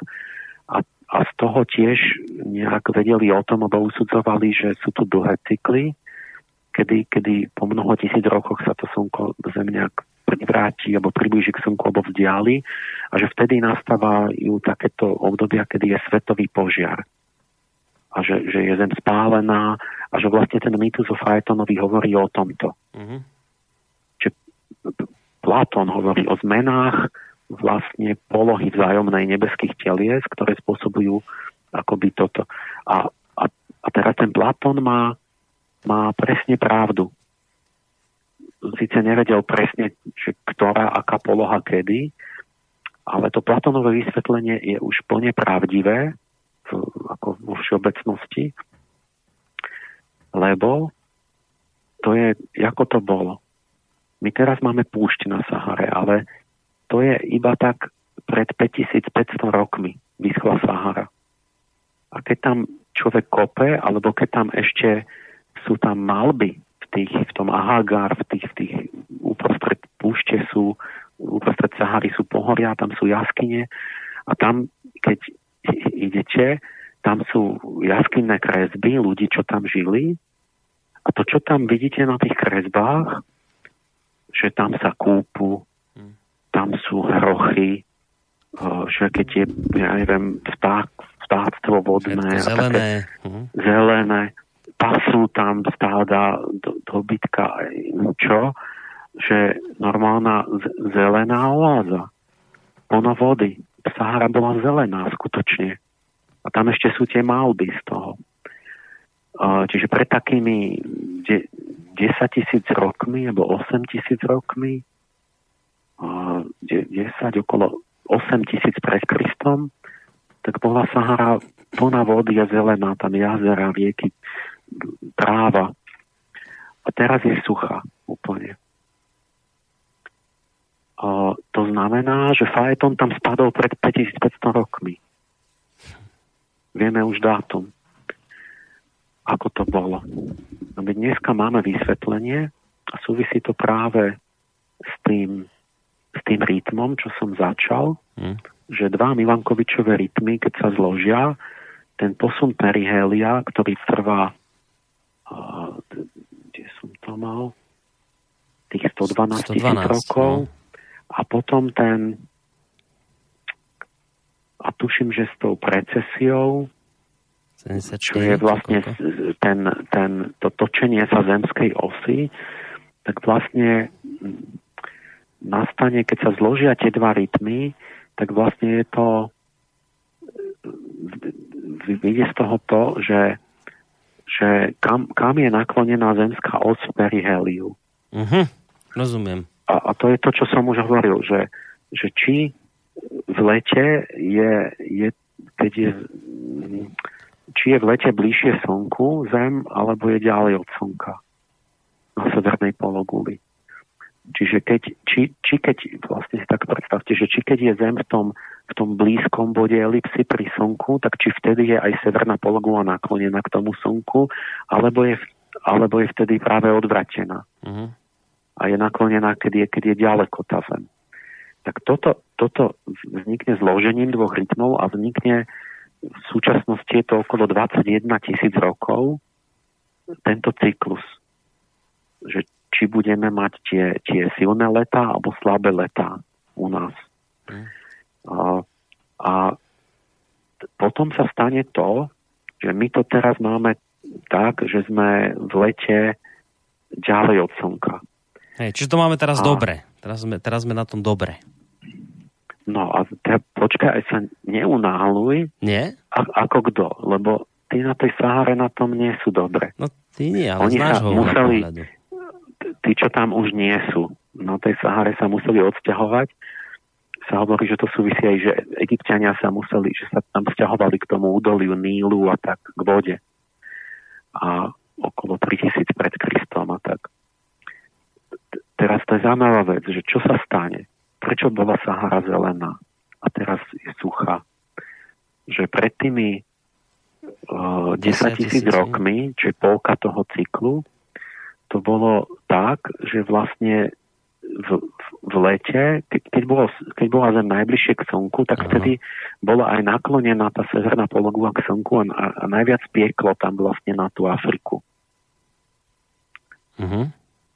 A teraz by človek lineárne by si myslel, že tak keď tam viac pečie, tak no. tá Sahara sa ešte vysuší, no. ten piesok. No, tak, a keď tak. sa to odvráti, tak vtedy by sa tam zazelenalo. No. No a je to opačne. je, je to tak, že keď tam, tam v lete pečie najviac, keď sme blízko ešte v lete, tak tam tak silno pečie to slnko, že rozpáli vlastne tú, tú Severnú Afriku. A ten, tým rozdielom, že vlastne voda drží teplo, ale zem sa rozpáli, tak, tak vznikne tam ten efekt, neviem, sa to volá, to ako keď ste na, na, v meste na, na asfaltovom parkovisku, tak, tak je to strašne rozpálené. Uh-huh. A potom vznikajú také fatamorgány, že sa začne ten, ten rozpálený horúci vzduch začne stúpať a začne sa vlniť. Takže on vlastne teplý vzduch stúpa hore, takže vznikne taký komín, že, že to začne byť vytlačované nahor. A teplý vzduch ide hore a tým pádom vznikne tlaková níž nad tou Severnou Afrikou. A tá je tak silná, že to je tak prudké, že tam začne vťahovať akoby vetry zo spodu z tej, z tej oceánskej oblasti uh-huh. a mhm. vzniknú silné monzúny, ktoré začnú sa posúvať stále viac na sever a začnú ťahať ten vlhký vzduch. Uh-huh. Teplo je, ale, ale príde monzúnový cyklus, že začne to ťahať vlhký vzduch z juhu oveľa vyššie než, než, než teraz. A to prinesie tú vláhu na tú Saharu a potom to teplo nevadí, lebo máš tam vodu. A vtedy sa to zazelená. Hej, rozumiem. Ale keď, keď, keď naopak, keď, keď sa to tak, že sa vzdialíme od slnka v lete, tak, tak to je slabšie a potom tie, tie monzúny s, to, s tým vlhkom nedosiahnu akoby tam, lebo to není dostatočná tá, tá pumpa, Aj, rozumiem. akoby saharská a Nevznikne to taký vyschne. potlak silný akoby. No. A to ma nenapadlo. No a, no a toto ale je dobrý príklad na to práve, že ako tá Gaia je živá, že to je ako taký organizmus, že to nie je také, že len vypočítaš, že koľko tam dopadlo vátov na meter štvorcový, ale že to môže mať takéto úplne akoby ne, protiintuitívne efekty, uh-huh. lebo, lebo celé sa to dostane do nejakej ten, tá rovnováha tých, toho, toho, tej sféry toho počasia a toho celého sa dostane do iného iného rovnovážneho stavu, do nejakej inej homeostázy a nejaké obdobie to tak funguje. Takže Sahara takto kvôli tomuto sa zazelená a vysychá cykle 20, niečo vyše 20 tisíc rokov. A, a, a podľa tohto ja by, som... podľa tohto by teda Sahara do budúcna vo veľkom časovom rozmedzi mala byť opäť zelená? A, áno, bude zelená za, za 10 tisíc rokov, alebo koľko. Zas keď sa to vráti do toho. Hmm. No a toto, toto, toto vedia tí klimatológovia, no ale to, čo zase oni nevedia, že on nepozná grecké mýty, nepozná Platóna, tak ja som na univerzite v Kolumbii, jak som, to som, hneď som napísal tomu, tomu odborníkovi, čo to tam skúma, že počujte, že to je v tom už Platón, vlastne to vysvetlil toho Faetona takto, že mal vlastne pravdu, že je to tak, aj keď on nevedel tie detaily, tie, tie čísla a dôvody. A som že nebolo by to pekné, keby sa to volalo, že to je Faetonov rytmus že, že to je rytmus vysychania Sahary. O tom je ten mýtus. No. No, tak, tak mi odpísal, že ja, že to som nevedel, že Platón a takto, že, že fajn, že dobre. Tak sa to volalo teda Faetonov rytmus? Nie, nie, no tak on to nemôže nazvať sám. To, to by sa ako muselo ujať, že muselo by sa to páčiť tým, tým odborníkom. Hej. A keby to oni začali používať, no tak by, sa, by to bolo, by, by sa to ujalo. No. Ne, tak, tak som to... to skúsil, že či sa to neujme. No. Tak zatiaľ si to môžeme my tak pracovne nazvať Fajetonov rytmus. To je vlastne rytmus vysychania Sahary. No, no áno, lebo lepší mm. názov to nemôže mať. Hej. No. No to, to je príklad na toto, na tú interakciu vlastne tých astronomických pohybov a tej živej ekosféry, že aké to môže byť, že máš Saharu, nemáš Saharu. Uh-huh. Alebo máš dobu ľadovú, čiže doba ľadová znamená, že máš zaladnené, že tu bol ľad až po Tatry. No, áno. Proste, alebo nemáš, alebo si tam žiješ a v Norsku sa kúpeš. To sú obrovské zmeny. A teraz sa vrátim k tomu, že dobre, toto teda vieme, to je to, čo vieme, že toto je, je veda. A teraz ďalší krok zase, a čo spôsobuje tie zmeny tých, tých, tých parametrov tej zemskej dráhy? Čo, kto rozhoduje o tom, že či bude obiehame po elipse, ty, po kruhu? Tých pohybov, ktoré popísal Milankevič, tak ty sa pýtaš, že čo spôsobuje tie, tie pohyby? Áno, že, že uh-huh. vieme, že klímu ovplyvňujú tie Milankovičové, alebo to volá elementy zemskej dráhy, uh-huh. ale čo, spo, čo, teraz ideme príčinu príčiny, že a čo spôsobuje, že, ak, po, že ako to má zemská dráha? a či sa nakláňa a či sa točí a, a posúva a toto. Hej. No a keď si zoberieme hlavne ten rytmus tej excentricity, 100 tisíc rokov ľadové doby, no tak zistíme zrazu, že veď, veď všetci tí fyzici, astrofyzici hovoria, že no to spôsobujú planéty.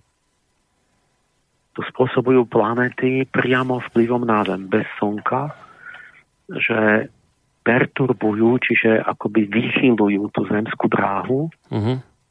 a robia tieto ako keby zmeny takého druhého rádu, že to nejako osciluje okolo nejakých hodnôt, hore, dole. Uh-huh. Nakláňa sa to sem, doľava, doprava, e, preťahuje sa tá elipsa a zase vyrovnáva a tak. A takže to sú podľa oficiálnej teórie planéty. A znova hlavne teda tie, čo sú buď hmotné, alebo čo sú blízko, čiže hlavne Jupiter, Saturn, ostatné menej, ale možno aj Venuša, lebo zase tá príde veľmi blízko k nám. A, a takže zrazu si hovorím tak, že veď akože teda planéty nemajú vplyv na Zem, keď spôsobujú vysychanie Sahary, zaladnenie celej Zeme, však to sú totálne dramatické zmeny. Mm-hmm. Tak som to však ešte aj ja si hovorím, ale však tie planety nemajú taký vplyv, lebo čo, keď sa človek spojí tú reťaz, tak si uvedomí, že totálne vlastne ovládajú akoby celú klímu. A tak si hovorím, aha, že no tak, tak musím si to prepočítať alebo zistiť tie vzorce, že teraz ako presne tie planety, kedy, ktorá a čo vplyvňuje, aby sme z toho niečo zistili. A tam, tam sú také veci, že povedzme tú excentricitu, že hlavne Jupiter, Saturn, možno neviem čo ďalej, ďalej. Ale náklon napríklad osy, to je slnko a mesiac majú dosť veľký vplyv, že mesiac povedzme stabilizuje ten náklon zemskej osy, že nie sú veľké tie výkyvy. A to napríklad je tiež šťastie. To, to sa hovorí, že ten, ten, ten Boh má v tom možno prsty, že my máme strašne veľa šťastia. Povedzme Mars nemá, nemá mesiac ako my to tie Marsové, to sú také kamene, ktoré tam nič nerobia, maličké sú, ale a preto nemá stabilizovanú os. A preto vlastne e, tam obrovské výkyvy počasia môžu byť, že, že vlastne keby sme nemali mesiac, tak by sa mohla tá os lietať hore-dole a my by sme mohli nejako zmrznúť alebo sa upiecť a proste, že by ten život mal ťažké podmienky. Mm-hmm. Čiže my napríklad mesiacu vďačíme za stabilitu počasia nejakú za tú, za, ten, za tú stabilizáciu zemskej osy a tak. Hm. Alebo že hrá asi tam nejakú veľkú rolu. A teraz si hovoríme, no tak toto musím si teraz zistiť, že tie, tie rovnice nejaké zase, že, že, že čo ako na čo pôsobí. Uh, že ja, ja, ako regulujú tie, tie parametre zemskej dráhy planety. Chvíľu hľadám, hľadám, a vo po nejakom čase si uvedomím, že, že nič, že absolútne ticho, nikto nič. A, a potom mi došlo, že prečo ja ich neviem nájsť. Myslím, že toto je problém troch telies.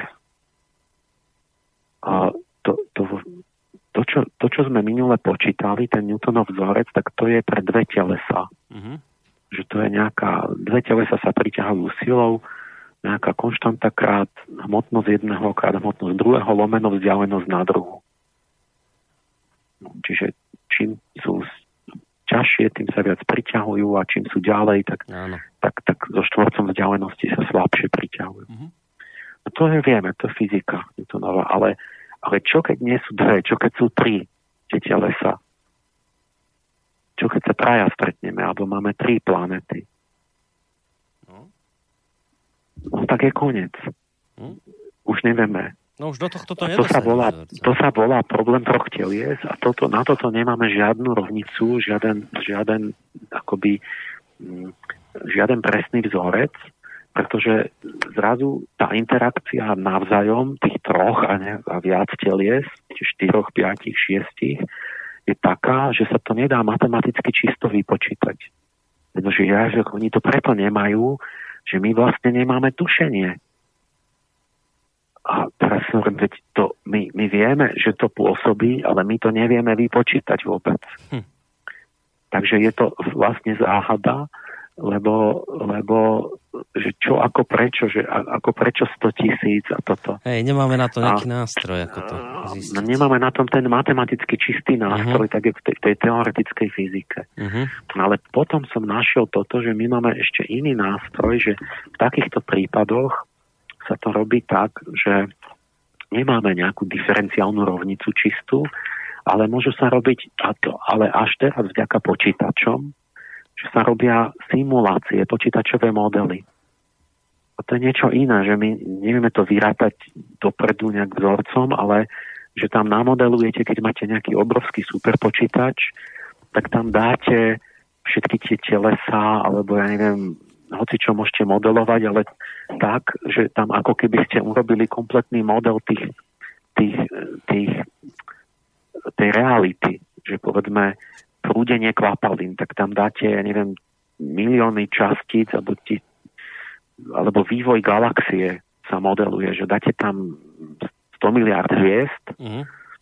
a teraz nemáte vzorec na to, že ako bude mať galaxia tvár že nemáte fyzikálny vzorec na špirálu galaktickú. Mm-hmm. Ale, ale keď máte super počítač, tak tam dáte miliardy hviezd a teraz medzi každou a každou vypočítate e, iteratívne, že ako budú na seba pôsobiť. Teraz a za minútu sa posunú, jak letia a už sa zmenia tie vzdialenosti a tie vplyvy, tak zase to vypočítate všetky o minútu, o dve, alebo o hodinu, alebo o deň a, o, o 100 tisíc rokov. A vlastne musíte strašné kvanta výpočtov ale dostanete taký model, že ako by to všetko navzájom pôsobilo a ako to bude vyzerať. A zistíte, ja neviem, že vzniknú nejaké špirálovité ramena tej galaxie, alebo že sa to zrúti celé, mm. alebo čo sa stane, keď sa dve galaxie zrazia, tak musíte akoby počítať všetky tie hviezdy, ako okolo seba poletia, že ktorá, ktorú strhne kam. Uh-huh, To, to, to, na to sa nedá robiť vzorec, ale, ale vďaka počítačom môžeme urobiť celý ten model, že akoby to iteratívne opakovane vyratávame všetko, čo sa deje medzi všetkými tými časticami toho systému. A toto sa dá urobiť až teraz. A našiel som z univerzita v Londýne a v Južnom Velse taký článok, kde toto urobili, ten model, a, a zobrali iba teda Jupiter a simulovali vplyv Jupitera na Milankovičové rytmy Zeme.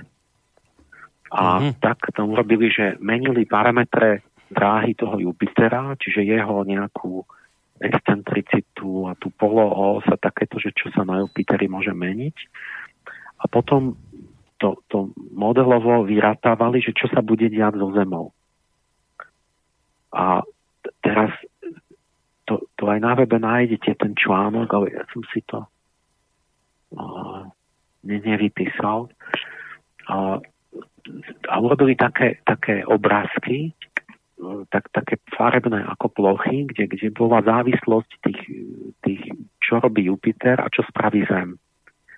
A teraz vysvetla ešte zaujímavejšia vec, že, že ten výsledok bol taký, že to není nejaký taký lineárno celkom spoj, spojitý systém, ale že to má taký charakter takého fraktálového chaosu. Že vlastne nejaký parameter sa mení, mení a zrazu sa zmení medzi nejakú a nejakú hodnotu a vtedy nastane dramatická zmena e, zemskej dráhy. Také, také tie, tá plocha toho grafu vyzerá tak, že sú tam také, také pásy a také flaky, že, že nič, nič, nič, nič a potom zrazu bum a sa to prehodí ako keby do iného, iného akoby takého rytmu. Mm-hmm. A proste je to podobný chaotický systém ako to počasie, ako to El Niño alebo ten golský prúd, že vlastne je to také labilné, že v, akoby a môže sa to hento prehodiť a vlastne vysvetlo, že ten Jupiter, keď zoberieme len jeho, tak má dramatický vplyv na Zem. Lebo, lebo v nejakom bode prehodí hento, zmení tamto a, a už Zem lieta inak. Mm-hmm. Už, už, už to sa... A to, toto musí byť... Čiže pred očami vystal vlastne ten taký obraz niečo ako hudba sfér, že, že som videl to, ako tie, celá tá slnečná sústava je živý organizmus, že ona akoby všetko to, čo som minule vypočítal, vlastne teraz sa nám hodí, to je dobre. Lebo teraz nehovoríme o slapových silách, ale hovoríme o tom, o tých celkových silách, že ako sa ťahajú navzájom, ako si menia dráhu tie, tie planety navzájom. A teraz predstavte, že to je celé akoby taká sieť, kde, kde všetko je tými neviditeľnými príťaživými silami zosieťované mm. A že celé to vybruje ako keby na takých kuličkách alebo takých vláknach a že tam není jediná vec v, tom, v tej slnečnej sústave, že keď jedna planéta sa pohne, tak všetky oka v tej sieti sa pohnú. Hm. A keď ona tam vybruje inak, že, že ako keby to boli také harmónie, rezonancie, že niečo sa dostane do iného rytmu, tak iné sa dostane do, do rezonancie, iné planety s tým mm. a úplne sa im zmení ich správanie. Toto je očividne aj vysvetlenie, to, čo si už Titius a Bode všimli, čo bolo toho taká výzva, taká záhada, že planety sú zoradené do geometrického radu že Merkur, Venuša, Zem, Mars, potom Jupiter. A Jupiter Saturn až po Urán, to funguje, že Pluto je mimo, to, to tam priletelo, ono lieta tam krížom krážom. Ešte Neptún máme vzadu. Plu, aj Neptún. teda, ne, ne, počkej, ja keď som to počítal, mi to tuším po Urán vyšlo. Urán? Takže Neptún Pluto vypadáva. Že ten, ten Titiov vodohorad po Urán, myslím, vychádza perfektne, ale Neptún mm. už neviem. A Pluto je neporiadna planeta, on napríklad sa kríži s drahou Neptúna. Mm. To je taký kameň, čo tam vlastne nejak tam vletel.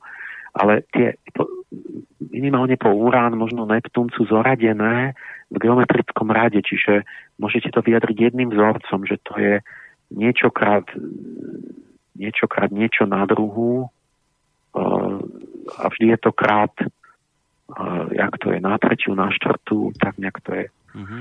A to je ako také, akože 2, 4, 8, 16, 32, to je geometrický rád. Tak tak sú vzdialenosti planet. A to, že je to tak krásne usporiadané, tak toto, toto je asi nejaký výsledok tých vzájomných rezonancií, že vlastne zvyknú sa planety dostať do takých vzájomných nejakých rezonančných pomerov, že kedy sa vyrovnajú tie síly, že povedzme mesiac zo zemou je privrátený a kto to má ešte tuším teraz som teraz si neviem, či spomeniem to, že vás napadnú, že uh, aj, aj, aj Zem s Venušou ako keby má taký pomer presne, že to je 2, 2 ku 5 či 3 niečo, takéto veci sú, že sa to takto nejako usporiada. Ale to som chcel len, že ten, ten obraz mi vystal, že jak to je ako taká sieť, ktorá je v takých magnetických silokrivkách, všetko vysí na všetkom a všetko navzájom ako sa cíti tie mm-hmm. planety. A je to také jemné, že niečo pro iné, všetko, každá jedna sa zmení. Áno, že keby si do jednej ten... ťukol, tak sa aj tie ostatné rozpohybujú. Akoby. No, ale si predstavte, že oni nie, že rozpohybujú, ale že celé sa stále točí, lieta a že jak sa tá jedna planéta inak cíti, tak tá druhá sa dostane tiež do inej rezonancie, že, že akoby nemôže jedna druhú necítiť. Mm-hmm že ak niečo tá jedna zmení, tak tá druhá si musí nájsť akoby inú polohu v tom, v tom celkovom uh, silopoli. Mm-hmm. A čo sa týka teda, že či sú dostatočne veľké a či nie sú moc malé tieto, tieto vplyvy, to, to čo teraz opisujem, nejak sa, by som to nazval, tak uh, oni sú také, že nemožno si predstaviť už väčšie, pretože napríklad o Merkúre som vyzistil, že on má jednopercentnú pravdepodobnosť, že Merkúru hrozí, že sa mu stane, že raz vyletí zo slnečnej sústavy von. Čiže to není len, že sa pozmení dráha, ale že môžu celú planetu sa dostane do, takého, do takej vibrácie nešťastnej, sa môže dostať s tými ostatnými, že, že vyletí, ako keď vykopnete loptu von zo slnečnej sústavy, tam do prázdna, do toho chladu a tmy. A chudák Merkúr má, má že 1%, 1% má pravdepodobne, že mu toto hrozí.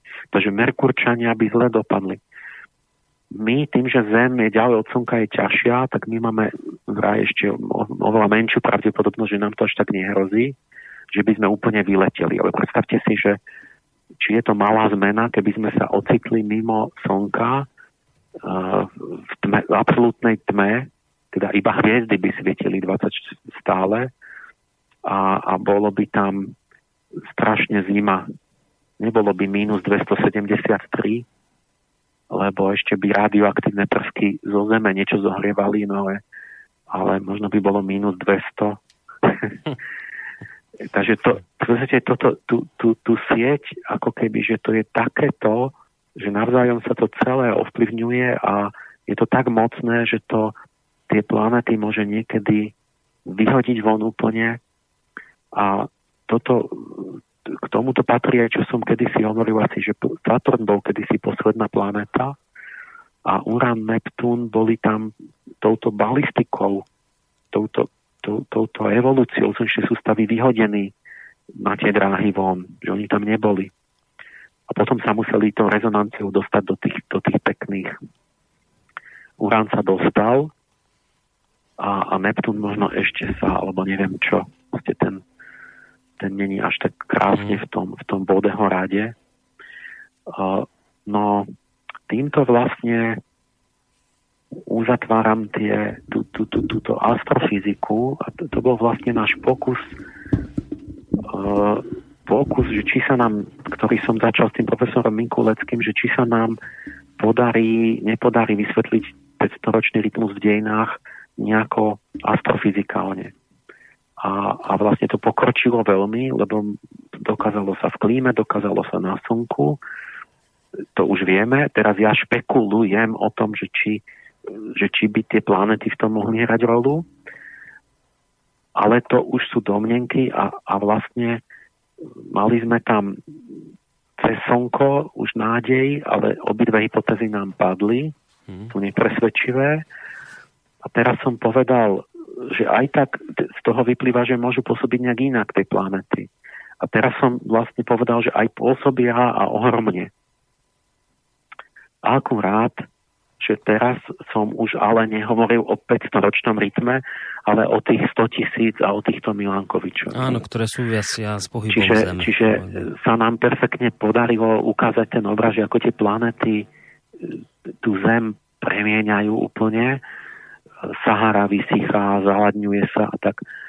Ale ale zase nám tá 500 unikla. Čiže no, keď máme ten no. kauzálny nexus, tak nemáme tú 500 čiže stále nám to zatiaľ pri všetkých pokusoch tesne uniklo to vysvetlenie. Už sa zdalo, že sme veľmi blízko. Mm-hmm. Takže stále je to ale ešte záhada a nevieme, že či áno, či nie a keď, tak, keď áno, tak, tak ako. A, a či by tým, že je to záhada, vlastne, že to nevieme vypočítať, tak kto vie, či by tie planety mohli aj také malé rytmy ovplyvňovať ako tak rýchlo, lebo Malé rytmy myslíš ten, ten 500 No, no tú 500, lebo hmm. vidíte, že to sú, to sú tie rezonancie, to je, asi to potrebuje viac času a tak. Ale tam môžu byť aj tie medzi, tie, tie, tie vyššie harmonické frekvencie nejaké, alebo čo. Uh, tým pádom to zostáva ten, ten vplyv planet na, na, na, na tie dejiny zostáva zase otvorený ako záhada, ako otázka, úloha. Mm. No. Ale to čo, to, čo nám zostáva ešte možno, tým, že už ubehol čas, že my si musíme povedať po pesničke, uh, ale to už bola vlastne otázka minulá Áno, ja tých poslucháčov, ja. že toho typu, že no dobre, tak a teraz už teda vysvetlo, že tí vaši anieli, že to je v podstate iba gravitácia.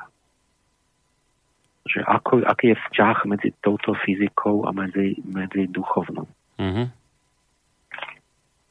No, Dobre, tak k tomuto sa dostaneme e, po hudobnej prestávke. Už si inak odkrajujeme z tej záverečnej hodinky, ale pozerám do mailov, máme tam nejaké 3-4 maily, takže k ním sa určite stihneme vyjadriť. A aj ďalším, ak ešte teda nejaké pripíšete a potom, keď už teda túto tému doklepneme, tak e, samozrejme dáme priestor aj telefonujúcim. Ak nejaká otázka bude dopredu, hovorím číslo 048 381 0101.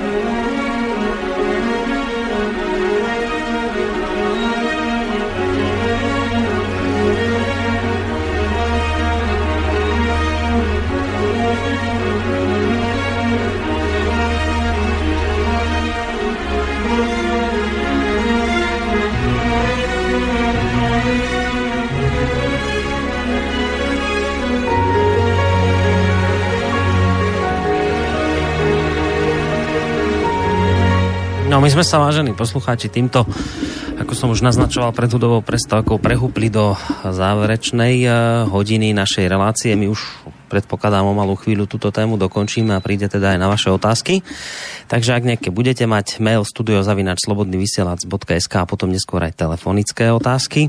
No, Emila máme e, Páleša sofiologa na našej e, telefonickej linke a teraz vlastne ideme túto tému celú nejako uzavrieť. My sme vlastne začali tým, že ten, kto poctivo báda, skúma, zistí, že na tejto našej planéte existujú proste určité cykly, 500-ročné, kedy sa veľké dejné udalosti akoby opakujú, deje sa to opäť a dialo sa to už predtým, deje sa to stále. No Emil vlastne báda, že čo tieto 500-ročné cykly spôsobuje, hovoril o, o teraz o rôznych uh, astronomických úkazoch, ktoré by mohli mať na toto vplyv, ale nejako sa to ešte stále celé proste nedarí dokázať, ale tak či onak je už akoby dokázané to, že tá, tie planéty a to všetko, čo je v kozme okolo nás, že má na nás proste veľký vplyv a sú tam nejaké skutočne presne vyrátané cykly, či už pohyby Zemegule, pohyby planet, čokoľvek, proste ovplyvne nás to. No a teraz, to je presne tá otázka, že ale toto vyzerá tak všetko matematicky, jasne, prepočítateľne, vypočítateľne. Emil, toto je tá otázka, že nevypadávajú tebe z tohto práve vďaka tomuto tí tvoji anieli, toto je duchovné vysvetlenie všetkých týchto udalostí, keď hoci ten 500-ročný cyklus nevieme ešte celkom proste dokázať, čo naň vplýva, ale, ale vidíme, že proste dejú sa okolo nás matematicky vypočítateľné úkazy, ktoré majú veľký vplyv na planétu. Uh, nie si ty teraz nešťastný z tohto, že vlastne ti to akoby rozbíja tú tvoju teóriu o tom, že anieli to tu všetko ovplyvňujú? Takto sa to skúsim jednoducho opýtať. A, áno, no, toto sa naskýta akoby taká taká otázka, že aký to má vzťah a čo to znamená a čo by to znamenalo, keby sa vysvetlili takto tie rytmy a tak. Mm. No, ja, ja som si úplne od samého počiatku bol, bol vedomý jednej veci, lebo to, to je totiž, ale tomu sa nedá vyhnúť, to je so všetkým tak. Že ja tým, že proste duchovné inteligencie nemusia pôsobiť periodicky Proste, lebo to inteligencia je, že vy môžete urobiť niečo raz. A nikdy. Nemôžete to mať žiadnu, nenájdete žiadnu periódu v tom. Ale môžete robiť aj keď my sa dohodneme, že olympijské hry budú každé 4 roky, lebo ten rytmus je výhodný, že to stále meniť, tak to robíme slobodne z inteligencie a robíme to pravidelne nejaké by niekto dokazoval, že to robíme pod vplyvom e, že vlastne nejaké mechanického vplyvu. Že vlastne všetci tí športovci a tí organizátori, že oni sa tam pod vplyvom nejakého, nejakého žiarenia sa tam robia tie olympijské hry, tak, tak aký by ste mali pocit z toho vysvetlenia? No také strašnej neslobody a bola by to hlúposť. No, no nie, nie, no, bolo by to, a vy teraz vidíte, no. že to je hlúposť, no. lebo, lebo vieme, že keď, keď sa pohádajú a dohodnú, že nebude to, alebo no, bude to každých 5 rokov, tak, tak, to, tak to proste nebude. Jasné. Za 4 roky, alebo, alebo keď niekto chce politicky sabotovať, ak poďme, to bude, my neprídeme na tie hry, lebo, lebo nesúhlasíme, neviem čo, s Ruskom. Aj. A čiže ale, ale, ale predsa nie je nepravda, že napríklad slnko má vplyv na olympijské hry. No, no lebo však za to vždy musí byť letné, zimné a takto, takže nebudú dávať zimné v lete, Jasné. lebo by boli hlúpi. No, ale to neznamená, že to, že to slnko spôsobuje vlastne tie olympijské hry. Hej. A, čiže ja, ja som od začiatku som videl toto, že ako náhle ja vyberiem z tej činnosti tých anielov tú periodickú zložku, tak získam jednu vec, že získam tým opakovaním určitú, určitý možnosť dávať nejaké pevné dôkazy, niečo testovať a tým potom akoby dokazovať a tým tomu dať určitú presvedčivosť, že to nie je náhoda. A to, to, bolo také, to bol taký silný element, ktorým som získal to, že to, že jednorázový akt Boží alebo niečo nemôžete povedať, možno, že to môže byť hocičo, náhoda. Ale tá cena za to, to, to viem od začiatku, že ako náhle som, je to periodické, tak, tak začne napadať niekoho, no tak to by mohol byť nejaký neži, nejaká neživá príčina nejaké kozmofyzikálne pole, nejaký magnetizmus, elektrina, neviem čo, veci, obehy planét, niečo, čo je mŕtve. Ale a, a, a to sa samozrejme aj začalo diať, že mám takých žiakov, čo sú mechanickí okultisti, hovoria, že to sú proste nejaké sily, ktoré sú neinteligentné. Nejaké, nejaké jemnohmotné sily, akoby energie a tak ale že to nie sú inteligencie. Ale to, toto ja som vedel od začiatku a toto je to vypadnutie z celistvosti, že ja som vedel, že si vyberám iba jednu podtému, iba periodickú zložku duchov, duchovného pôsobenia a, a, a vlastne ten, kto na to zabudne, tak ten začne skozávať do toho materializmu. A teraz si, toto my nemôžeme tú tému vôbec to len tak načneme, že uvedome si, koľko vecí tu je, že aby to nesklzával akoby poslúchať, že už, už to máme a že už teraz tí vlastne tam podľa okamovej britvy sú zbytoční. A, a z takýchto poprvé, že my sme poprvé sa nám to nepodarilo vysvetliť. Stále sme v polohe, kde sa nám, no, teda tie planety sa nám nepodarili, ale zistili sme, že to slnko nejako súvisí s klímou a to súvisí s dejinami, čo sme od začiatku aj tvrdili a tušili. Ale my sme vysvetlili iba nejaký malý zlomok tých rytmov dejinných. Opäť to je vybraté z, zo stoviek proste tých desiatok tých rôznych rytmov s rôznymi fázami rôznych kultúrnych fenoménov, my sme s Mikuleckým, to, že keď sme formovali tú hypotézu materialistickú, tak sme vlastne nás to priviedlo k tomu, že sme vybrali len dva. To bol rytmus tých, tých deštrukcií v tom Egypte, že proste padajú dynastie, padá centrálna moc a ľudia sú nervózni a revoluční a neviem čo.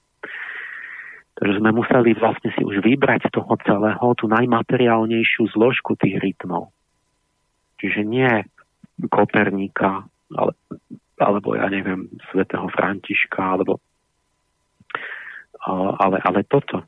A potom sa nám dobre začalo robiť vlastne tie hypotézy, že, že to môže byť počasie, že je ľuďom zima, že nemajú čo jesť, že potom sa búria, že sa začnú byť navzájom a, a že to nezvládne ten faraón a tak. Čiže zase len predvýber, ktorý smeruje k tomu, že sa určitým tým spôsobom to dá vybrať. A čo ten zvyšok? Teraz, keď máme rozmýšľať dôsledne, predpokladajme, že to je klíma, tak teraz veda je v tom, že vlastne dôsledne idem tú myšlienku testovať, že povedzme, že keď je o pár stupňov zimšie, takže vtedy uh, ja neviem, čo tým um, proste tá, tá hypotéza s tým, že tá klíma môže mať vplyv na, na nejakú... Dejiny. A nie, konkrétne teraz chcem, že agresivitu, povedzme, že bol labilitu politickej mm. moci, tak to bolo práve nahliadnutelné istým spôsobom, že keď, keď mám neúrodu, tak mám problém ako cisár. Ale teraz mi vysvetlíte rytmus geometrie a, a algebry klímov že keď, ja neviem, je zima ľuďom, tak ich viac zaujímajú geometrické problémy a keď im je teplo, tak algebraické. Alebo naopak. Tam ne, a prečo? A, a, a teraz zrazu nevid, vôbec nevidíte tú súvislosť. No lebo podľa tohto tam ani nie je, no jasné. No nie, no, nie že preč, ako? No. No. Prečo, by, prečo by ma malo zaujímať, ja neviem, to je akoby prečo iný problém z matematiky ma má zaujímať, keď, keď je iné počasie. Hej. A keby to tak nejako bolo, tak no. musíme ísť potom, veci takto postupujú, že, že si dobre, tak nižšia teplota spôsobuje záujem o, o, o, o niečo. Že, že zaujíma ich geometria. A dobre, tak zoberme podnebné pásma a, a stačí ísť o pár stupňov na sever do, se, do, do severnejšie, neviem, o, o málo. Však stačí, keď pôjdem do Polska a a, mám tam o nejakých tých, o, o nejaký ten 1, 2, 3 stupne tú nižšiu priemernú teplotu ročnú, takže oni majú klimatickú zónu v súčasnosti, ktorá sa podobá na, ja neviem, na, na, na tie periódy. Bože, tak to znamená, by sme mali pozorovať teraz, že, že na severe sa budú zaujímať o geometriu a na juhu algebru, alebo v zime bude geometria, v lete algebra, Prečo to, ne, že malo by to fungovať? Prečo nepozorujeme, museli by sme pozorovať, že keď to teda slnko spôsobuje, že by pôsobilo nejako na klímu alebo, alebo priamo na mozog, povedzme. To bola tá druhá hypotéza, že na nejaký ľudský organizmus priamo to žiarenie, tak, tak by sme aj v tých iných periódach, v tých cykloch nemali pozorovať niečo podobné? V čom sa to líši? Napríklad Čiževský urobil takú veľkú štúdiu pred už 100, 100 rokmi skoro. To bol prekopník heliobiológie ruský, že on si všimol, že ten, ten najznámejší 11-ročný rytmus, že, má, že, že reguluje dejiny a spočítal všetky tie akože významné udalosti a také prevratné veci, že čo sa zaznamená do dejín, že sa niečo dialo. A urobil tak, tak on to volal, že a už neviem, ako nejaký globálny svetový proces, či, či, či historický, či čo. A teraz zistil, že jak to slnko je aktívne, že ľudia sú, sú že sa viac deje. Lenže to bolo celé nediferencované. To on vlastne zistil, že sú excitabilnejší, že sú vzrušenejší ľudia, lebo to nejako naruš, rozrušuje tú nervovú sústavu človeka tak, tak že veci, ktoré nejak tak vyseli, že začnú sa vtedy to spadne, že sú nejaké revolúcie, nejaké prevraty a tak. Čiže ukázal súvislosť medzi dejinami a slnkom, ale tá kvalita, čoho sa to týkala, tak tá bola iba taká, taká neurčitá všeobecná, iba nejaké vzrušenie všeobecné, taký pohyb. Mm-hmm. Ale nie je to, že budem raz mať geniálne básne a potom budem, neviem čo, vynikajúci E, matematik a, po, a potom hento a tamto a potom chemik. Čiže tie, tie fázy, ktoré máme v, tom, v tej angelológii, že sa nám tam, nemáme len rytmus, ale máme fázy, že máme maliarov, potom lekárov, potom básnikov, potom filozofov a, a tak, tak, tak to, to nemáme vôbec v tom 500-ročnom rytme. To celé by čakalo na vysvetlenie že prečo, keď je, neviem, slnko žiari viac, tak, tak mám to a dobre, mám neúrodu, ale potom prečo mi nasledujú po 70 rokoch hento a potom takí tvorcovia a potom to.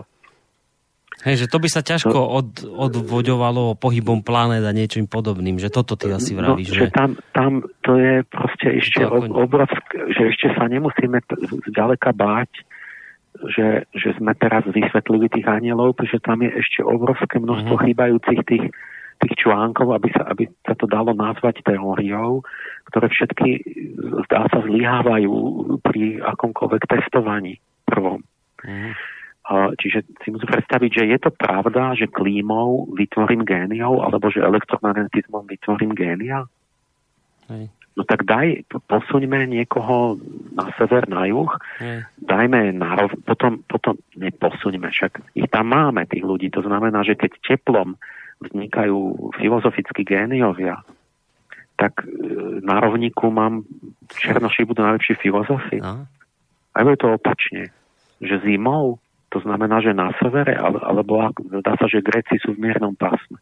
A že na rovníku sa nikomu nechce rozmýšľať že vznikne mi z podnebného pásma tá kultúrna tvorba, alebo vznikne mi elektrinou, tak to je jednoduché. Zoberme elektromagnetické nejaké vlny, dajme helmu na hlavu ľuďom, pokusným osobám, zapnime to a máme Danteho, Goetheho, Beethovena, Kopernika, Galilea a tak. Nie? Čak vyrobme si géniov tak, že ich vystavíme vplyvu nejakého elektromagnetizmu. Prečo to nerobíme? No a teraz niekto by možno no, nerozumel, prečo no, toto spomínaš, ale no, len no, také doplnenie, to, to, to lebo, slnko, lebo že... oni prichádzajú géniovia tiež v cykloch, takýchto 500 ročných alebo čom podobnom, že on sa tam tiež objavuje takto? No nie, že keď by som, keď niekto, keď by sme chceli povedať, no tak to slnko pôsobí na ľudí tým, tým svojim elektrinou, magnetizmom a tými, tými nabitými časticami, no tak potom sú géniovia a tak. Čiže Mikulecký mal samostatný článok o tom géniovia a slnečná činnosť. Ale tam nevysl- on tam iba, iba tú koreláciu naznačil, že tam niečo je, ale nič nevysvetlil, pretože keď, keď teda by to tak bolo, tak my vieme robiť elektrinu a magnetizmus nielen so slnkami, to vieme zo zásuvky. A, a mohli by sme takto vyrábať, že, že dáme takto človeka do takého pola a on by mal nám potom vlastne generovať veľké, veľké tvorivé výkony. Či poďme objaviť nejakú fyziku ako Newtona, tak keď, keď je to vplyvom toho. Čiže ja, ja vám dávam príklady na to, že ako ďaleko je to od skutočnosti. Akoby, že už to máme a že už je to jednoduché. Uh, takého človeka máme, kto toto robí. Volá sa Michael Persinger. A to je chlapík, ktorého my sme aj často citovali s Mikuleckým, lebo on práve robil tieto vplyvy týchto polí na, na nervový systém. A on je známy tým, že, že zašiel tak ďaleko, že založil akoby on takú, takú, taký mini akože odbor, alebo sa pokúša založiť a nazval to, že neuroteológia. A on má, keď si dáte na webe, takú, že sa to volá, že God Helmet, Bož, Božiu helmu a dá na hlavu pokusným osobám akoby takú helmu a tam púšťa všetky elektromagnetické polia na rôzne laloky mozgu a tvrdí, že vie vyvolať náboženský zážitok. A, a pýta sa, čo zažijú, aké to zapne, vypne a takto mm. a podľa toho, kde tým pôsobí. A domnieva sa, že to, čo tam on vyvolá, že to je vlastne ten, na, ten, ten religiózny zážitok, že to je zážitok Boha. A on, ale čo, čo to, to, toto je ten, toto on robí tento pokus, že, že overiť to, že či môžem takýmto spôsobom spôsobiť zážitok Boha alebo aniela a tak. A čo, čo by musel nasledovať pri overení toho, že či môžem vyrobiť aniela tým, že, že by na nás pôsobil Jupiter alebo Slnko. A on tvrdí, že to dokáže, a samozrejme, že ho kritizujú, lenže po, pointa je, že on napríklad pôsobí na temporálny lálok, to je na, na spánku mozgu. A teraz ľudia dostanú pocit, že je nejaká prítomnosť nejakej bytosti, že povedzme niekto tam stojí za vami v tej miestnosti. A že máte akoby vnem, že niekoho tam vnímate. A teraz ten Persinger povie, to je zážitok Boha. Oni, teraz som vlastne zapol ten gombík a spôsobil som zážitok Boha u tých ľudí. Že majú pocit, že tam nejaká neviditeľná bytosť je. Hmm. A, a to, toto poprvé, že ja, ja neviem, že či on to nevie, on by toto mal vedieť, ale, alebo to publikoval, ešte sa to nevedelo, lebo toto je proste prudký vývoj. A neviem, či som ja to hovoril tu, že práve v tom temporálnom laloku je, sa zorganizujú dohromady také, také systémy, ktoré majú zistiť polohu, polohu človeka, že vlastne kde som ja, teda, lebo a tam, keď sa to poruší, tak človek má mimo telový zážitok. Mm-hmm. Toto už tak teraz vysvítá, že, že môžem mať pocit, že ja stojím, ja neviem, meter vedľa seba, alebo meter nad sebou, že sa vznášam. A ja sa vnímam, že som niekde a vidím a tam moje telo. lebo, lebo, lebo ten ja nie som telo, to, to sa musí to, to sa musí zložitou zdravého človeka dohromady, ten, ten, ten, to moje seba vnímanie, že čo, s, tým, s, tým, s tým skutočným telom, čo tam je. Takže pri, pri zasahovaní do tohto, čiže on tam niečo vlastne iba poruší v tom temporálnom laloku a vtedy sa môže stať, že ľudia majú, majú, že vnímajú fantoma, ale to je vlastne ako keby ten narušený mechanizmus toho, že, že to, toto sa mi ťažko vysvetľuje, keď nemám čas, že, že my vlastne eh, máme niečo ako fantoma nášho tela, čo je akoby také myšlienkové telo a potom máme to skutočné telo z, z, z mesa a kosti a, a vlastne keď je to v poriadku, tak to naše myšlienkové telo je tam, kde je to fyzické telo. A preto máme pocit, že sme tam, kde sme naozaj a preto si nebuchnem koleno, neviem, o roh steny, lebo si nemyslím, že som inde. Mm. A, a ne, nepotknem sa na schodoch a tak ale keď tu sa niečo za určitých okolností, to buď drogy, keď niekto bere, alebo ten takto, alebo nejaká porucha, tak môže mať pocit, že som inde, alebo sa tam tie rôzne zložky môžu tak rozísť, že vlastne vnímam aj seba, ale vnímam akoby aj nejaký, nejakú takú fantom, akoby takú obrysovú postavu, že to normálne vnímam, že tam niekto sa pohybuje. Ale potom často vznikne to, že sa pohybuje zrkadlovo so mnou. Lebo to je vlastne ten, časť akoby toho môjho fantoma, ktorý mal slúžiť na to, že sa mal prekrývať s fyzickým telom. A, a proste tento Persinger niečo takéto tam, tam odhalí a teraz svojvoľne povie, a toto je tá chyba tých vedcov, že on je vedec, ale není filozof, že on zrazu, a to je ten Boh. A to už mu z brucha trepol. A, a že celá aj hlavná chyba toho, tej neuroteológie je to, že oni sú síce neurologovia, ale oni nemajú ani najmenšie tušenie, o čom je religiozita. Oni nevedia, čo je, čo je to náboženskosť a, a milia si to vlastne s niečím úplne iným. Takže oni napríklad potom to, to je podobné buď, buď s touto elektrínou, že dosiahnu nejaké zvláštne zážitky a povedia, keď je to zvláštne, tak to je to náboženstvo. Alebo s drogami, že vlastne debata, či epifýza tvorí ten dimetyltryptamín, alebo keď to človek dá, napríklad to je v ayahuaske, tak vtedy má také tie, tie vízie všelijaké farebné a pohyblivé a tak. A teraz ľudia chodia aj na, tú, na tieto akoby bylinné drogy, berú to, dajú si ayahuasku a príde a napíše 10 kníh, lebo že on pozná Boha. Ale to celé je na tom, že ľudia nevedia vôbec, že čo je duchovnosť, že toto nemá s tým nič spoločné. Toto sú fyziologické proste veci, ktoré sú zaujímavé, zrušujúce, dá sa to skúmať. E, proste ukazuje to, čo všetko, proste tá psychika, aká je zložitá, uh-huh. ale to vôbec nemá nič s duchovnosťou. A celý tento totálny globálny omyl celej civilizácie, že ani tí vedci potom sa to nedozvedia, lebo, lebo ani tí, čo sami tu rozprávajú o duchovne, tak nevedia, že to je niečo iné. Že, že potom mm, aj tie názvy celé už sú pomílené, že napríklad tzv. hyperreligiozita. To, to by malo byť akože super, na, na, ako, nie super, že, že v, si, prílišná náboženskosť a to majú niektorí ľudia, čo majú epilepsiu. Majú niečo poškodené a potom majú takú poruchu, ktorá vyzerá ako keby boli strašne náboženskí, že strašne tak reagujú na tie nejaké predstavy a niečo také sú v takom emocionálnom akože stave stále extatickom mm. a takom nejakom.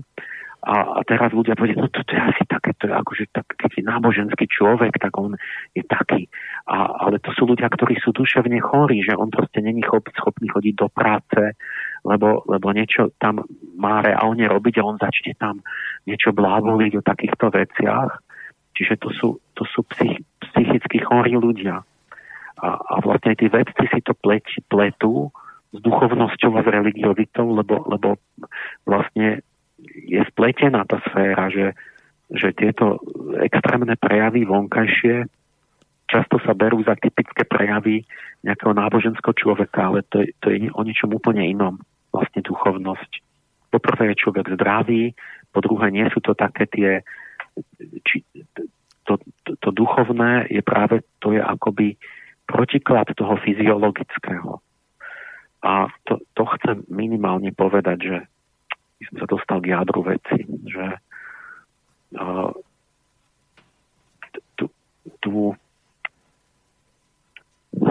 toto, toto takéto, keď od čitateľov mám reakcie, vlastne tak to tu, tu proste chýba to, čo som vám hovoril, že úplné základy, proste, že mňa počúva niekto, ja neviem, koľky tam a vy nič nerozumiete, pretože vám absolútne chýbajú základné pojmy. A potom vlastne uvažujete, že to je úplne celé akoby prevrátené na hlavu. Proste ja, ja na to som hovoril, že, že to ako keby niekto počúval kvantovú fyziku a povie a nepozná, ja neviem, základné veci z matematiky a fyziky, tak by ho napadalo hocičo.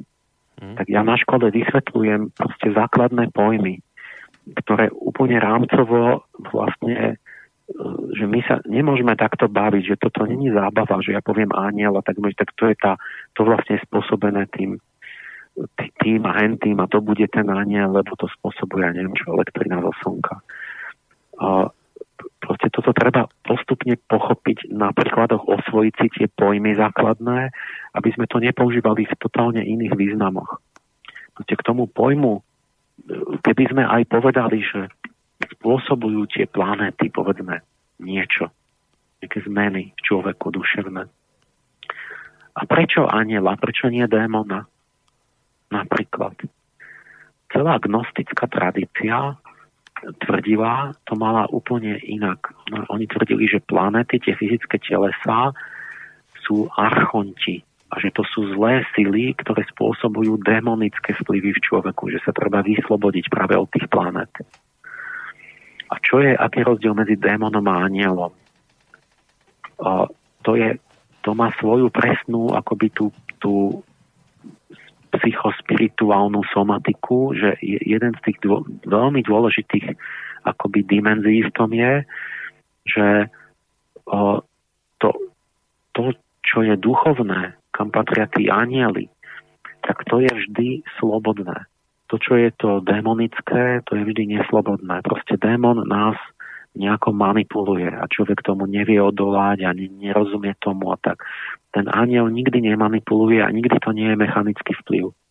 Čiže z definície to nemôžu byť anieli. Keď nájdeme akýkoľvek prírodovedný mechanický vplyv, tak keby ste poznali definíciu aniela, tak už to nemôže byť on.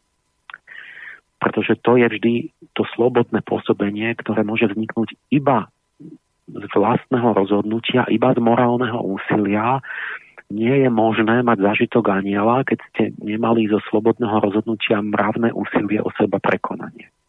Čiže žiadnym z princípu, žiadnym vplyvom počasia, elektriny alebo niečo ne, nemôžete dosiahnuť zážitok aniela. Lebo musí byť vlastná iniciatíva, mravné úsilie v tom a nemôže to byť pasívne, musí to byť aktívne a iba vtedy sa dosiahne mhm. tá a celá tá sféra tvorivosti, to, čo my si v kultúre vážime, a preto, čo sú tí, že Goetheovia a, a Galileovia a ja neviem, Františkovia a, a takíto tí, tí, tí, tie vzory tých ľudí, to celé patrí do tejto sféry. A toho, napríklad z toho brania drog, to bol ten fundamentálny omyl tej psychedelickej vlny, že žiaden genius nevznikol. Proste z toho, že niekto bral hašiš alebo niečo, tak nevznikol žiaden, žiaden tento velikán z toho. A boli hnutia, však boli v tom 19. storočí sa básnici a takíto tí zaujímali veľmi o tie všelijaké tie opium a takéto veci. A ale boli niektorí aj známi, lenže tam vidno tu, tu jak, jak, že, že vďaka opiu alebo napriek opiu, že ako to prispievalo k takej dekadencie nejakej, že vlastne ten tvorca, ktorý si začne brať na pomoc tie takéto fyzi, fyziologické prostriedky, že ako on môže mať aj chvíľu pocit, že, že tam niečo má inšpiráciu, ale tá kvalita, on ide dole vlastne. Hej, a stráti tú schopnosť, a, ale už aj hneď je vidno, že aj tie jeho inšpirácie, že aj majú iný charakter a že sa z toho vytráca tá, tá morálna dimenzia a taká tá všeobecná naozaj hodnota kultúrna pre tých ľudí, že on sa dostáva stále do nejakej subjektivity a možno je to zaujímavé z takého hľadiska, že, á, že to je také, také vzrušujúce, ale to už, to už nemá hodnotu, to už sú nejaké emocionálne také, že on sa začína ponárať do tela, ten človek, ten tvorca. A tam, a toto je tá definícia, že vlastne aniel a suma všetkých anielov, ktorú ja volám Sofiou, ale vlastne je to, to je to, čo je duch svetý. Čiže svetý duch, si zoberte môžeme povedať, že sa skladá, že to sú všetci anieli dokopy, všetky tie hierarchie. Tak Svetý duch je tá časť nášho psychického života, ktorá je oslobodená od tela, ktorá je psychospirituálna. Čiže čokoľvek je podnetené z dola, z tela, či sú to drogy, či elektrina, či nejaká nervová činnosť, či nejaké narušenie nejakých lalokov mozgu, tak to z definície nie je duch svety. A mhm. nie sú to anieli. Ale to sú tí démoni. Démonické pôsobenie je to, môžete povedať, že jeden z tých, z tých znakov charakteristických, že, že tí démoni, aj keď oni vždy idú cez dola k človeku, cez telo, cez šťavy, cez hormóny, cez fyziológiu, cez orgány. Tam sedia tých orgánoch. Preto to tam analizujeme, že škole, že v ktorom orgáne čo sa deje, aká energia, aký démon, kde to oni sú viazaní priamo orgánovo, preto v Babylone démonológia, patológia babylonská je démonológia, že v každom orgáne na krku, v žalúdku, hentam, hentam sedí taký a taký démon, ktorý spôsobuje takú a takú duševný problém a chorobu. Takže čokoľvek by to bolo, tak de facto, a preto de facto aj tie drogy sú v podstate záležitosť tohto typu. Aj. Teraz už pod, my pod démonmi už to, ľudia zase nevedia, čo to znamená, ale proste toto práve si treba cizelovať tie, tie pojmy, že to, čo ide z dola, tak to je to, čo neovládame, čo neslobodné, čo orgány ovládajú, kde sú nejaké púdy, kde sú nejaké závislosti, kde, kde to môže byť zreťazené s nejakým mechanickým vplyvom a, pot, a dá sa to vplyvniť nejakými fyzikálnymi prostriedkami, ale to je vlastne to, to sú tí archonti alebo démoni, alebo to, to, to, to je to druhé pôsobenie. A, asi stačí. Dobre. Toto, že Dobre. minimálne toto som, toto by bola téma veľká, lenže toto ani proste toto si treba len vybudovať, akoby to chápanie, mm. Ehm, že to sa ani nedá takto, že zrazu sa to povie. Hej, ale ja lebo aspoň... to stojí vo vzduchu. Ale, ja ale minimálne prednet. toto, uh-huh. ako na, na vyváženie vlastne toho, toho pocitu, že, že už to skoro máme, že už ešte tam niečo doplníme uh-huh. a už budeme mať vlastne tú, tú tvorivosť v dejinách vysvetlenú nejakým, uh-huh. nejakou vplyvom gravitácie Jupitera. Hej, rozumiem. No, ja viem, že by si k tejto téme ešte mal čo povedať, ale myslím, že ako taký podnet na rozmýšľanie stačí v tejto chvíli a e, hovoril som o tom, že sa dostaneme aj na poslucháčské otázky. Pozerám, momentálne tu máme nejaké 3-4 mailiky, tak ideme na ne, tu by nám tak akurát malo vystačiť do konca relácie. E, budem ich čítať tak, ako prišli. E, prvý mail je od Petra. Otázka do štúdia, pozdravujem. Chcem sa opýtať, ako vníma pán Páleš mariánsky kult pretože je to aktuálna téma, prípadne to vysvetliť z hľadiska angelológie. Mariánsky kult. Jaj, no, tak to je tiež zložité. že to, to, to by som musel z nejakých koncov rôzne a sa k tomu približovať a nechať to nedopovedané, že ne, nemám nejaké definitívne. Uh, začnem napríklad takto. V mojej knižke je graf zjavenia Panny Márie. Tam som zobral aj v tým neviem koľko, nejaké desiatky, stovky tých zjavení, čo církev odobrila, akože sú teda tie spolahlivé. A, a tam máte rytmus Venuše. Čiže uh, ja som vlastne ukázal v tej kapitole o, o Anaelovi, o Venuši, že marianský kult, tie, tie, ten pocit, že ona sa zjavuje, alebo tie zjavenia, ktoré sú, že, že majú štatisticky ten nábeh, že pokračujú v rytme tých starých venušanských bohyň, čo bola v Egypte Hathor, Isis a tak. No tak a, a tam krásne vidíte jednu z tých, z tých mojich téz angelologických, že vlastne tí, ako pokračuje to pohanstvo v kresťanstve, že vlastne tá Hathor a Isis a tieto bohyne takej lásky a materstva a takto, tak oni mali svoj rytmus. Potom sme ich zrušili, že už nie sme pohania, a, a, ale oni ďalej pôsobili, sa vynorili, oni a, a znova to, to vystupuje, no ale kresťan už nesmie povedať, že keď jemu sa zjaví tá, tá nejaká nebeská pani vnútorne, tak on nesmie povedať, že jeho nesmie napadnúť, ani ho nenapadne, že to je ISIS. A povie, no kto to bude? No tak keď je kresťan, povie, to musí byť pána Mária. A, a dokonca je to tak, že to vôbec sa neprerušilo ani fyzicky, že tie, tie sošky tej Izidy zostali tam stáť na tom oltári všade v tej rímskej ríši uctievali Izidu keď sa rodilo kresťanstvo a to, to tam nechali stáť, tie sochy, lebo tá Isis má to, toho, toho Ježiška v náručí. To, to sú tie, oni niektoré tie sochy fyzicky dostali hm. tam a oni tam položili iný nápis a povedali, že to je Mária. A tá socha tam, to má byť Mária, Mária z Nazaretu a tá socha tam je, povedzme, bola 500 rokov predtým, než sa Mária narodila. Oni vymenili nápis. A, a nepovedali to tej bábke, tej, tej koptskej egyptianke, že, že čo tam je napísané. Ona tam stále chodila, sa modlila k tej Izide a farár povedal, no zbožní kresťania mám, chodia a modlia k Mári. Máne, a, a, a tak, takto to oni, to si takto pomáhala církev kľudne, že to vymenili, že nechali staré veci hmm. a to postupne sa povedalo, že to vlastne je, je iné.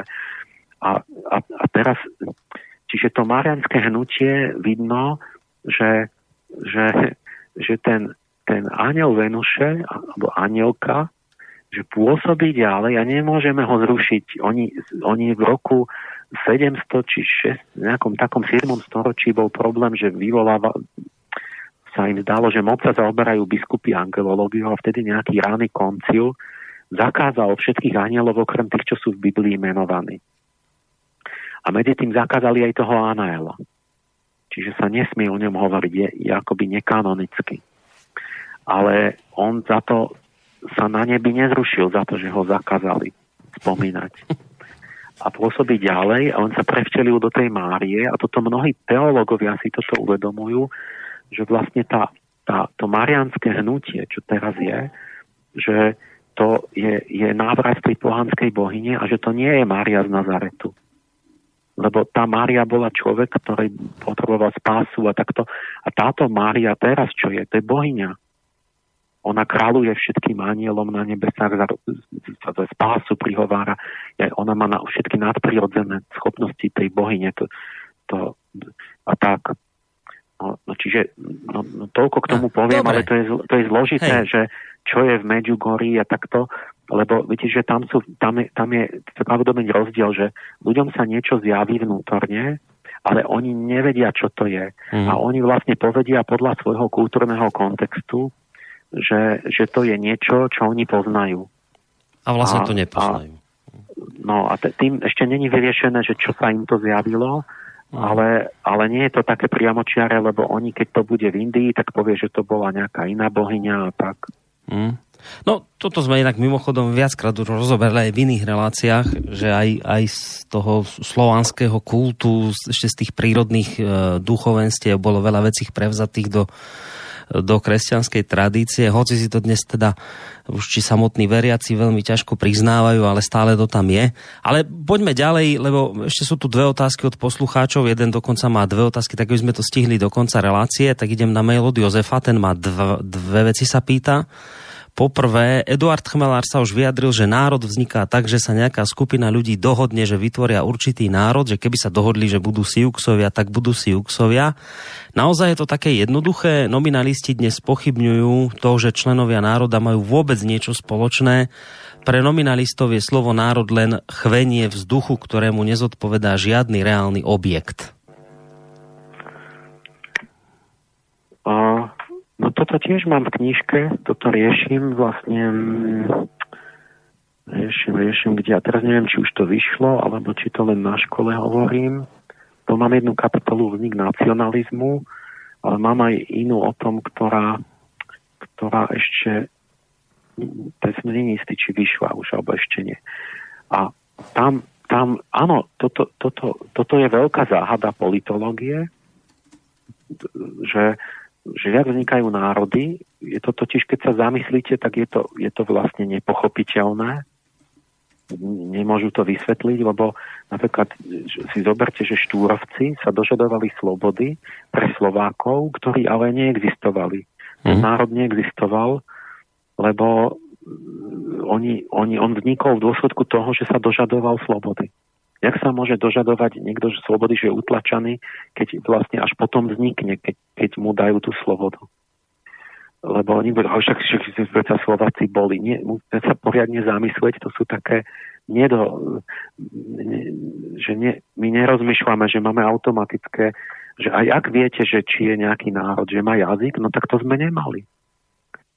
Samozrejme, že sme rozprávali, ale neexistovala Slovenčina, veď tu stvoril štúr a tak lebo existovali nárečia, ktoré súvisle prechádzali do Polska, do Čech, na Ukrajinu, hoci kam, čiže ty, tu, to, že vy máte pocit, že táto skupina, že urobíte tú hranicu, prečo nie Moravania, prečo nie Gorali, prečo, prečo, a prečo sme pribrali aj Rusinov do Slovákov, alebo ja neviem, tých východu, že oni rozprávali inak. A čo, že toto je záhada pre obyčajných vlastne tých politologov, a oni preto si myslia, že to je svojvoľné.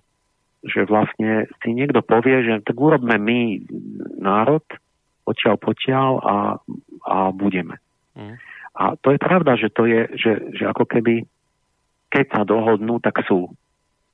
Lebo to je niečo vnútorné. Lenže ja tam vysvetľujem, že, že vlastne ten, tí duchovia národov, že to je tretia hierarchia, to sú kniežatstva a že tá, tá, tá stará múdrosť duchovná to mala tak, že vlastne odtiaľ príde jedna bytosť, ktorá spôsobí, že tí ľudia sa cítia rovnako a že sa potom vedia dohodnúť. Mm-hmm. Lebo, lebo majú určité vnúknutie, určitú intuíciu, ktorá ich spája. Mm-hmm. Tá skupina. A tak sa utvorí národ.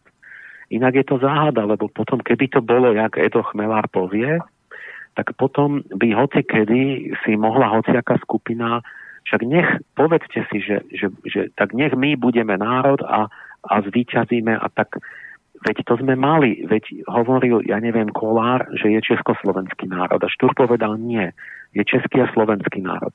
A teraz kto mal pravdu? Však, však nech... No nie, nestane sa to.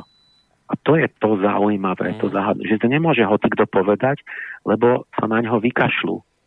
A to je zaujímavé, že keď Štúr povedal, tak že to tak aj bolo. Hej, že, hej, že toto ľudí tiahlo. A, a čo, v čom je ten rozdiel? Ono to už uniká tým nominalistom, mm. tým, že už oni ne, nevnímajú tie, tie duchovné esencie, že čo hýbe človekom a prečo niektoré veci, keď prorokujem, sa naozaj stanú a iné sa nestanú, aj keby si ich strašne želali a niekomu by sa hodilo, a neviem čo a tiež by to chcel, ale proste to tak byť nemôže. No ja preskočím teraz hneď k ďalšiemu mailu, hoci teda ešte jedna otázka ostala nezodpovedaná od Jozefa, ešte sa k nej dúfam, že stihneme vrátiť. E, tuto ešte jeden mail od Jozefa, iného, e, taký stály čitateľ a poslucháč ktorý píše takýto mail. Keď sa snažím predstaviť prácu pána Páleša niektorým ľuďom z prostredia církvy, tak častá reakcia, či už priama alebo nepriama, je taká, že to je síce pekné, zaujímavé a tak ďalej, ale v podstate to nepríjmajú a nepovažujú za dôležité. V horšom prípade to vidia ako niečo vyslovene nebezpečné.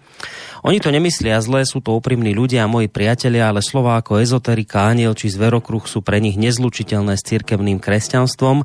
Lenže ja vidím problém v tom, že čoraz viac ľudí, verím, e, materialistickému ateizmu a tradičné kresťanstvo nevie dať odpovede na mnohé otázky. Samému mi je smutno, keď aj mnohí teológovia nevedia odpovedať napríklad na to, či Noé mal naozaj loď s tisíckami zvierat, alebo celý príbeh o potope je podobenstvo o morálnom úpadku ľudstva. Nemôžeme sa do nekonečna deliť na ezoterikov, kresťanov, pohrdať jedni druhými, keď nám všetkým ide o dobrú vec a pravda je nakoniec iba jedna. Mohol by sa pán Páleš vyjadriť smerom k týmto ľuďom a jasne vysvetliť, že či mu ide o deformovanie kresťanstva ale na, alebo naopak o jeho pozdvihnutie a aký je jeho vzťah ku Kristovi? No vidím, že to posluchač nejakých krúhov nemá kamarádov tam, možno aj v cirkvi aj. Ehm, krátky čas veľmi, tak i, i to je, toto v zásade, ja viem, však ja to poznám, ale toto sú po, po, po, plítke povrchné predsudky, že on, proste oni nevedia absolútne o čom je reč a niečo trepnú také štandardné, že predstavia si nejakú populárnu ezoteriku a tak. A tam ich musíte upozorniť, že zobuďte sa, prečo, prečo to pletiete sem veci, akože čo to má s pálešom? Prečo ja som ezoterik? Kde ja mám, kde, jaká ezoterika? Tam si povedali, že aniel, nie, to, to nie, aniel patrí do cirkvy. To, to, to je katechizme. Čiže aniel áno, ale tam povedal ďalšie vety, že uh, zabudol som. Ne, proti anielom nemôžu hovoriť, lebo to anielov majú povinne. Aj. Každý katolík verí v anielov ale nie, čo povedal tú tretiu vec? O, počkaj, musím pozrieť ten mail. Že, že ezoterika, anieli a, o... a čo si ešte? To nemyslím, sú to, je to taká, že to je síce pekné, zaujímavé, v podstate to nepríjmajú, požujú za dôležité, v horšom prípade to vidia ako niečo vyslovene nebezpečné, lenže ja vidím problém... No to sú všetko také nezmysly, že oni si predstavia niekoho úplne iného. A proste vy, keď musí, no ja, to je, musím povedať, že nie, ja hovorím o Pálešovi a nie o tých, o ktorých hovoríte vy. Hmm. Tak sa vyjadrite konkrétne. A tam zistíte, že sa nemôže vyjadriť, lebo nemá najmenšie tušenie. Čiže toto je toto vlastne založené na predpoklade, že ja som jeden z tých nejakých tárajov, ktorý proste robí ezoteriku, ale prečo veď ja vám tu vykladám seriózne bádanie. Ja, ja vám nehovorím nič, čo si vymýšľam. Mm. Čiže, čiže ja keď je, akože na toto, že to je jedna drzosť. No lenže na to, aby oni na, mohli... Na seriózne bádanie, že ja som vlastne podvodník, No, lenže keď to zase nevhodne poviete, tak sa vám zase urazí. Mm. Ale, ale vlastne je to tak. No len na to, aby Čiže mohol to, zistiť, že tu hovoríš... ten, ten posluchač musí sa tak do toho dostať, že dokáže to správne a sám za seba ako keby niečo podať, že, že, to, že je to hmm. ako keby prijaté alebo pochopené. No ja z môjho, mojej skúsenosti... Ja vám poviem, no. že prepač, že, tu Nie, kľudne, kľudne. že teraz som, ja som teraz bol s, s Dominikánmi nedávno a, a, a veľmi dobre to bolo stretnutie a sme mali radosť z toho obidve strany a, a hovorili, že ma, že ma pozvú, aby som im niečo porozprával o tom, o, niečo z toho, čo robím a tak im porozprávam mm. akoby to poslanie Dominikanského rádu na základe tých mojich ako keby rytmov, ktoré som zistil, že, že, že v takom prúde stojí vlastne Dominik duchovnom. Čiže ako náhle tam je um, tá dobrá vôľa správna komunikácia, tak vlastne je to naopak. Hmm.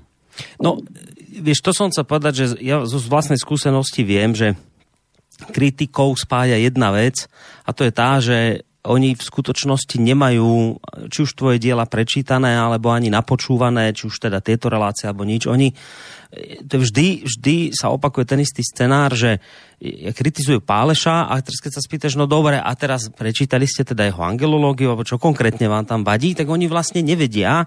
Oni sa len chytia toho, že no ale čo, kto je ten, čo tých anielov spomína, tam má tú angelológiu a to, a to celé, ale to je, ale to akože hej, je nič, lebo, to, lebo oni nekritizujú nejakú konkrétnu myšlienku, ktorú si tu povedal, nejakú konkrétnu vec, oni no, len ne, ako všeobecne. povedať, že nekritizujú mňa. No, to, to je... Lebo keď budete povedzte, že čo vám vadí a teraz no. vždy vysvetne, že to povedal niekto druhý. No. A, a hlavne teda toto to dielo nemajú prečítané. To je to, že, že oni, oni v skutočnosti nevedia, čo si tu hovoril a to je tá najväčšia drzosť, keď sa kritizuje to, čo nemám napočúvané, čo nemám prečítané. Len v danej chvíli počujem nejaké slovo, nejakú vetu, ktorá ma rozčúli a poviem, že... Taký predpoklad, že ja neviem, že som jedného teológa, ten urobil akože mal za úlohu k mojej knihe sa vyjadriť na kolokviu. On napísal niečo a hovorí ma, to, toto je čo, kto, toto odkiaľ máte, že kto, mm. koho kritizujete. No, že to povedala Gabriela Bitterlichová nejaká. no. A hovorí ma, čo ja mám s tou Bitterlichovou? Ako, no. A, no, že ona tiež mala nejaké vízie anielov. Mm. No, to, to znamená, že to je ako keby predpokladali, že, že všetci sú v jednom vreci vlastne, mm. že len to takto by sa dalo povedať aj, že celá církev je falošná, lebo oni tiež niečo hovoria o anieloch. Mm. Tak ich hodíme do jedného vreca so všetkými anieličkármi. Mm. Čiže treba rozlišovať pri tom. No, Emil, končíme na dnes, lebo už mi tuto za oknom stepuje Peter Marman. Za chvíľu máme ďalšiu reláciu, takže ja ti veľmi pekne ďakujem za túto dnešnú reláciu. A túto už môžeme naozaj považovať za tú poslednú pred letnou prestávkou už asi nebudeme dávať cez letné prestávky. Dobre, áno. takže sa teraz e, z tejto relácie samozrejme aj s tebou lúčime a budeme sa počuť až v septembri. Tak? Áno. Takže až v septembri. Takže pekné leto. Ďakujeme veľmi pekne aj tebe. Maj sa pekne. Ahoj Emil. Počutia, ahoj. To bol teda Emil Páleš, sofiológ a my si dáme teraz e, krátku hudobnú prestávku a tou vlastne sa preklopíme do ďalšej relácie. Už som naznačil, že tu máme už Petra Marmana. Dorazil sem ku nám do, do Banskej Bystrice a budeme sa dnes e, venovať ďalšom dieli meditácii. Takže ostaňte s nami naďalej.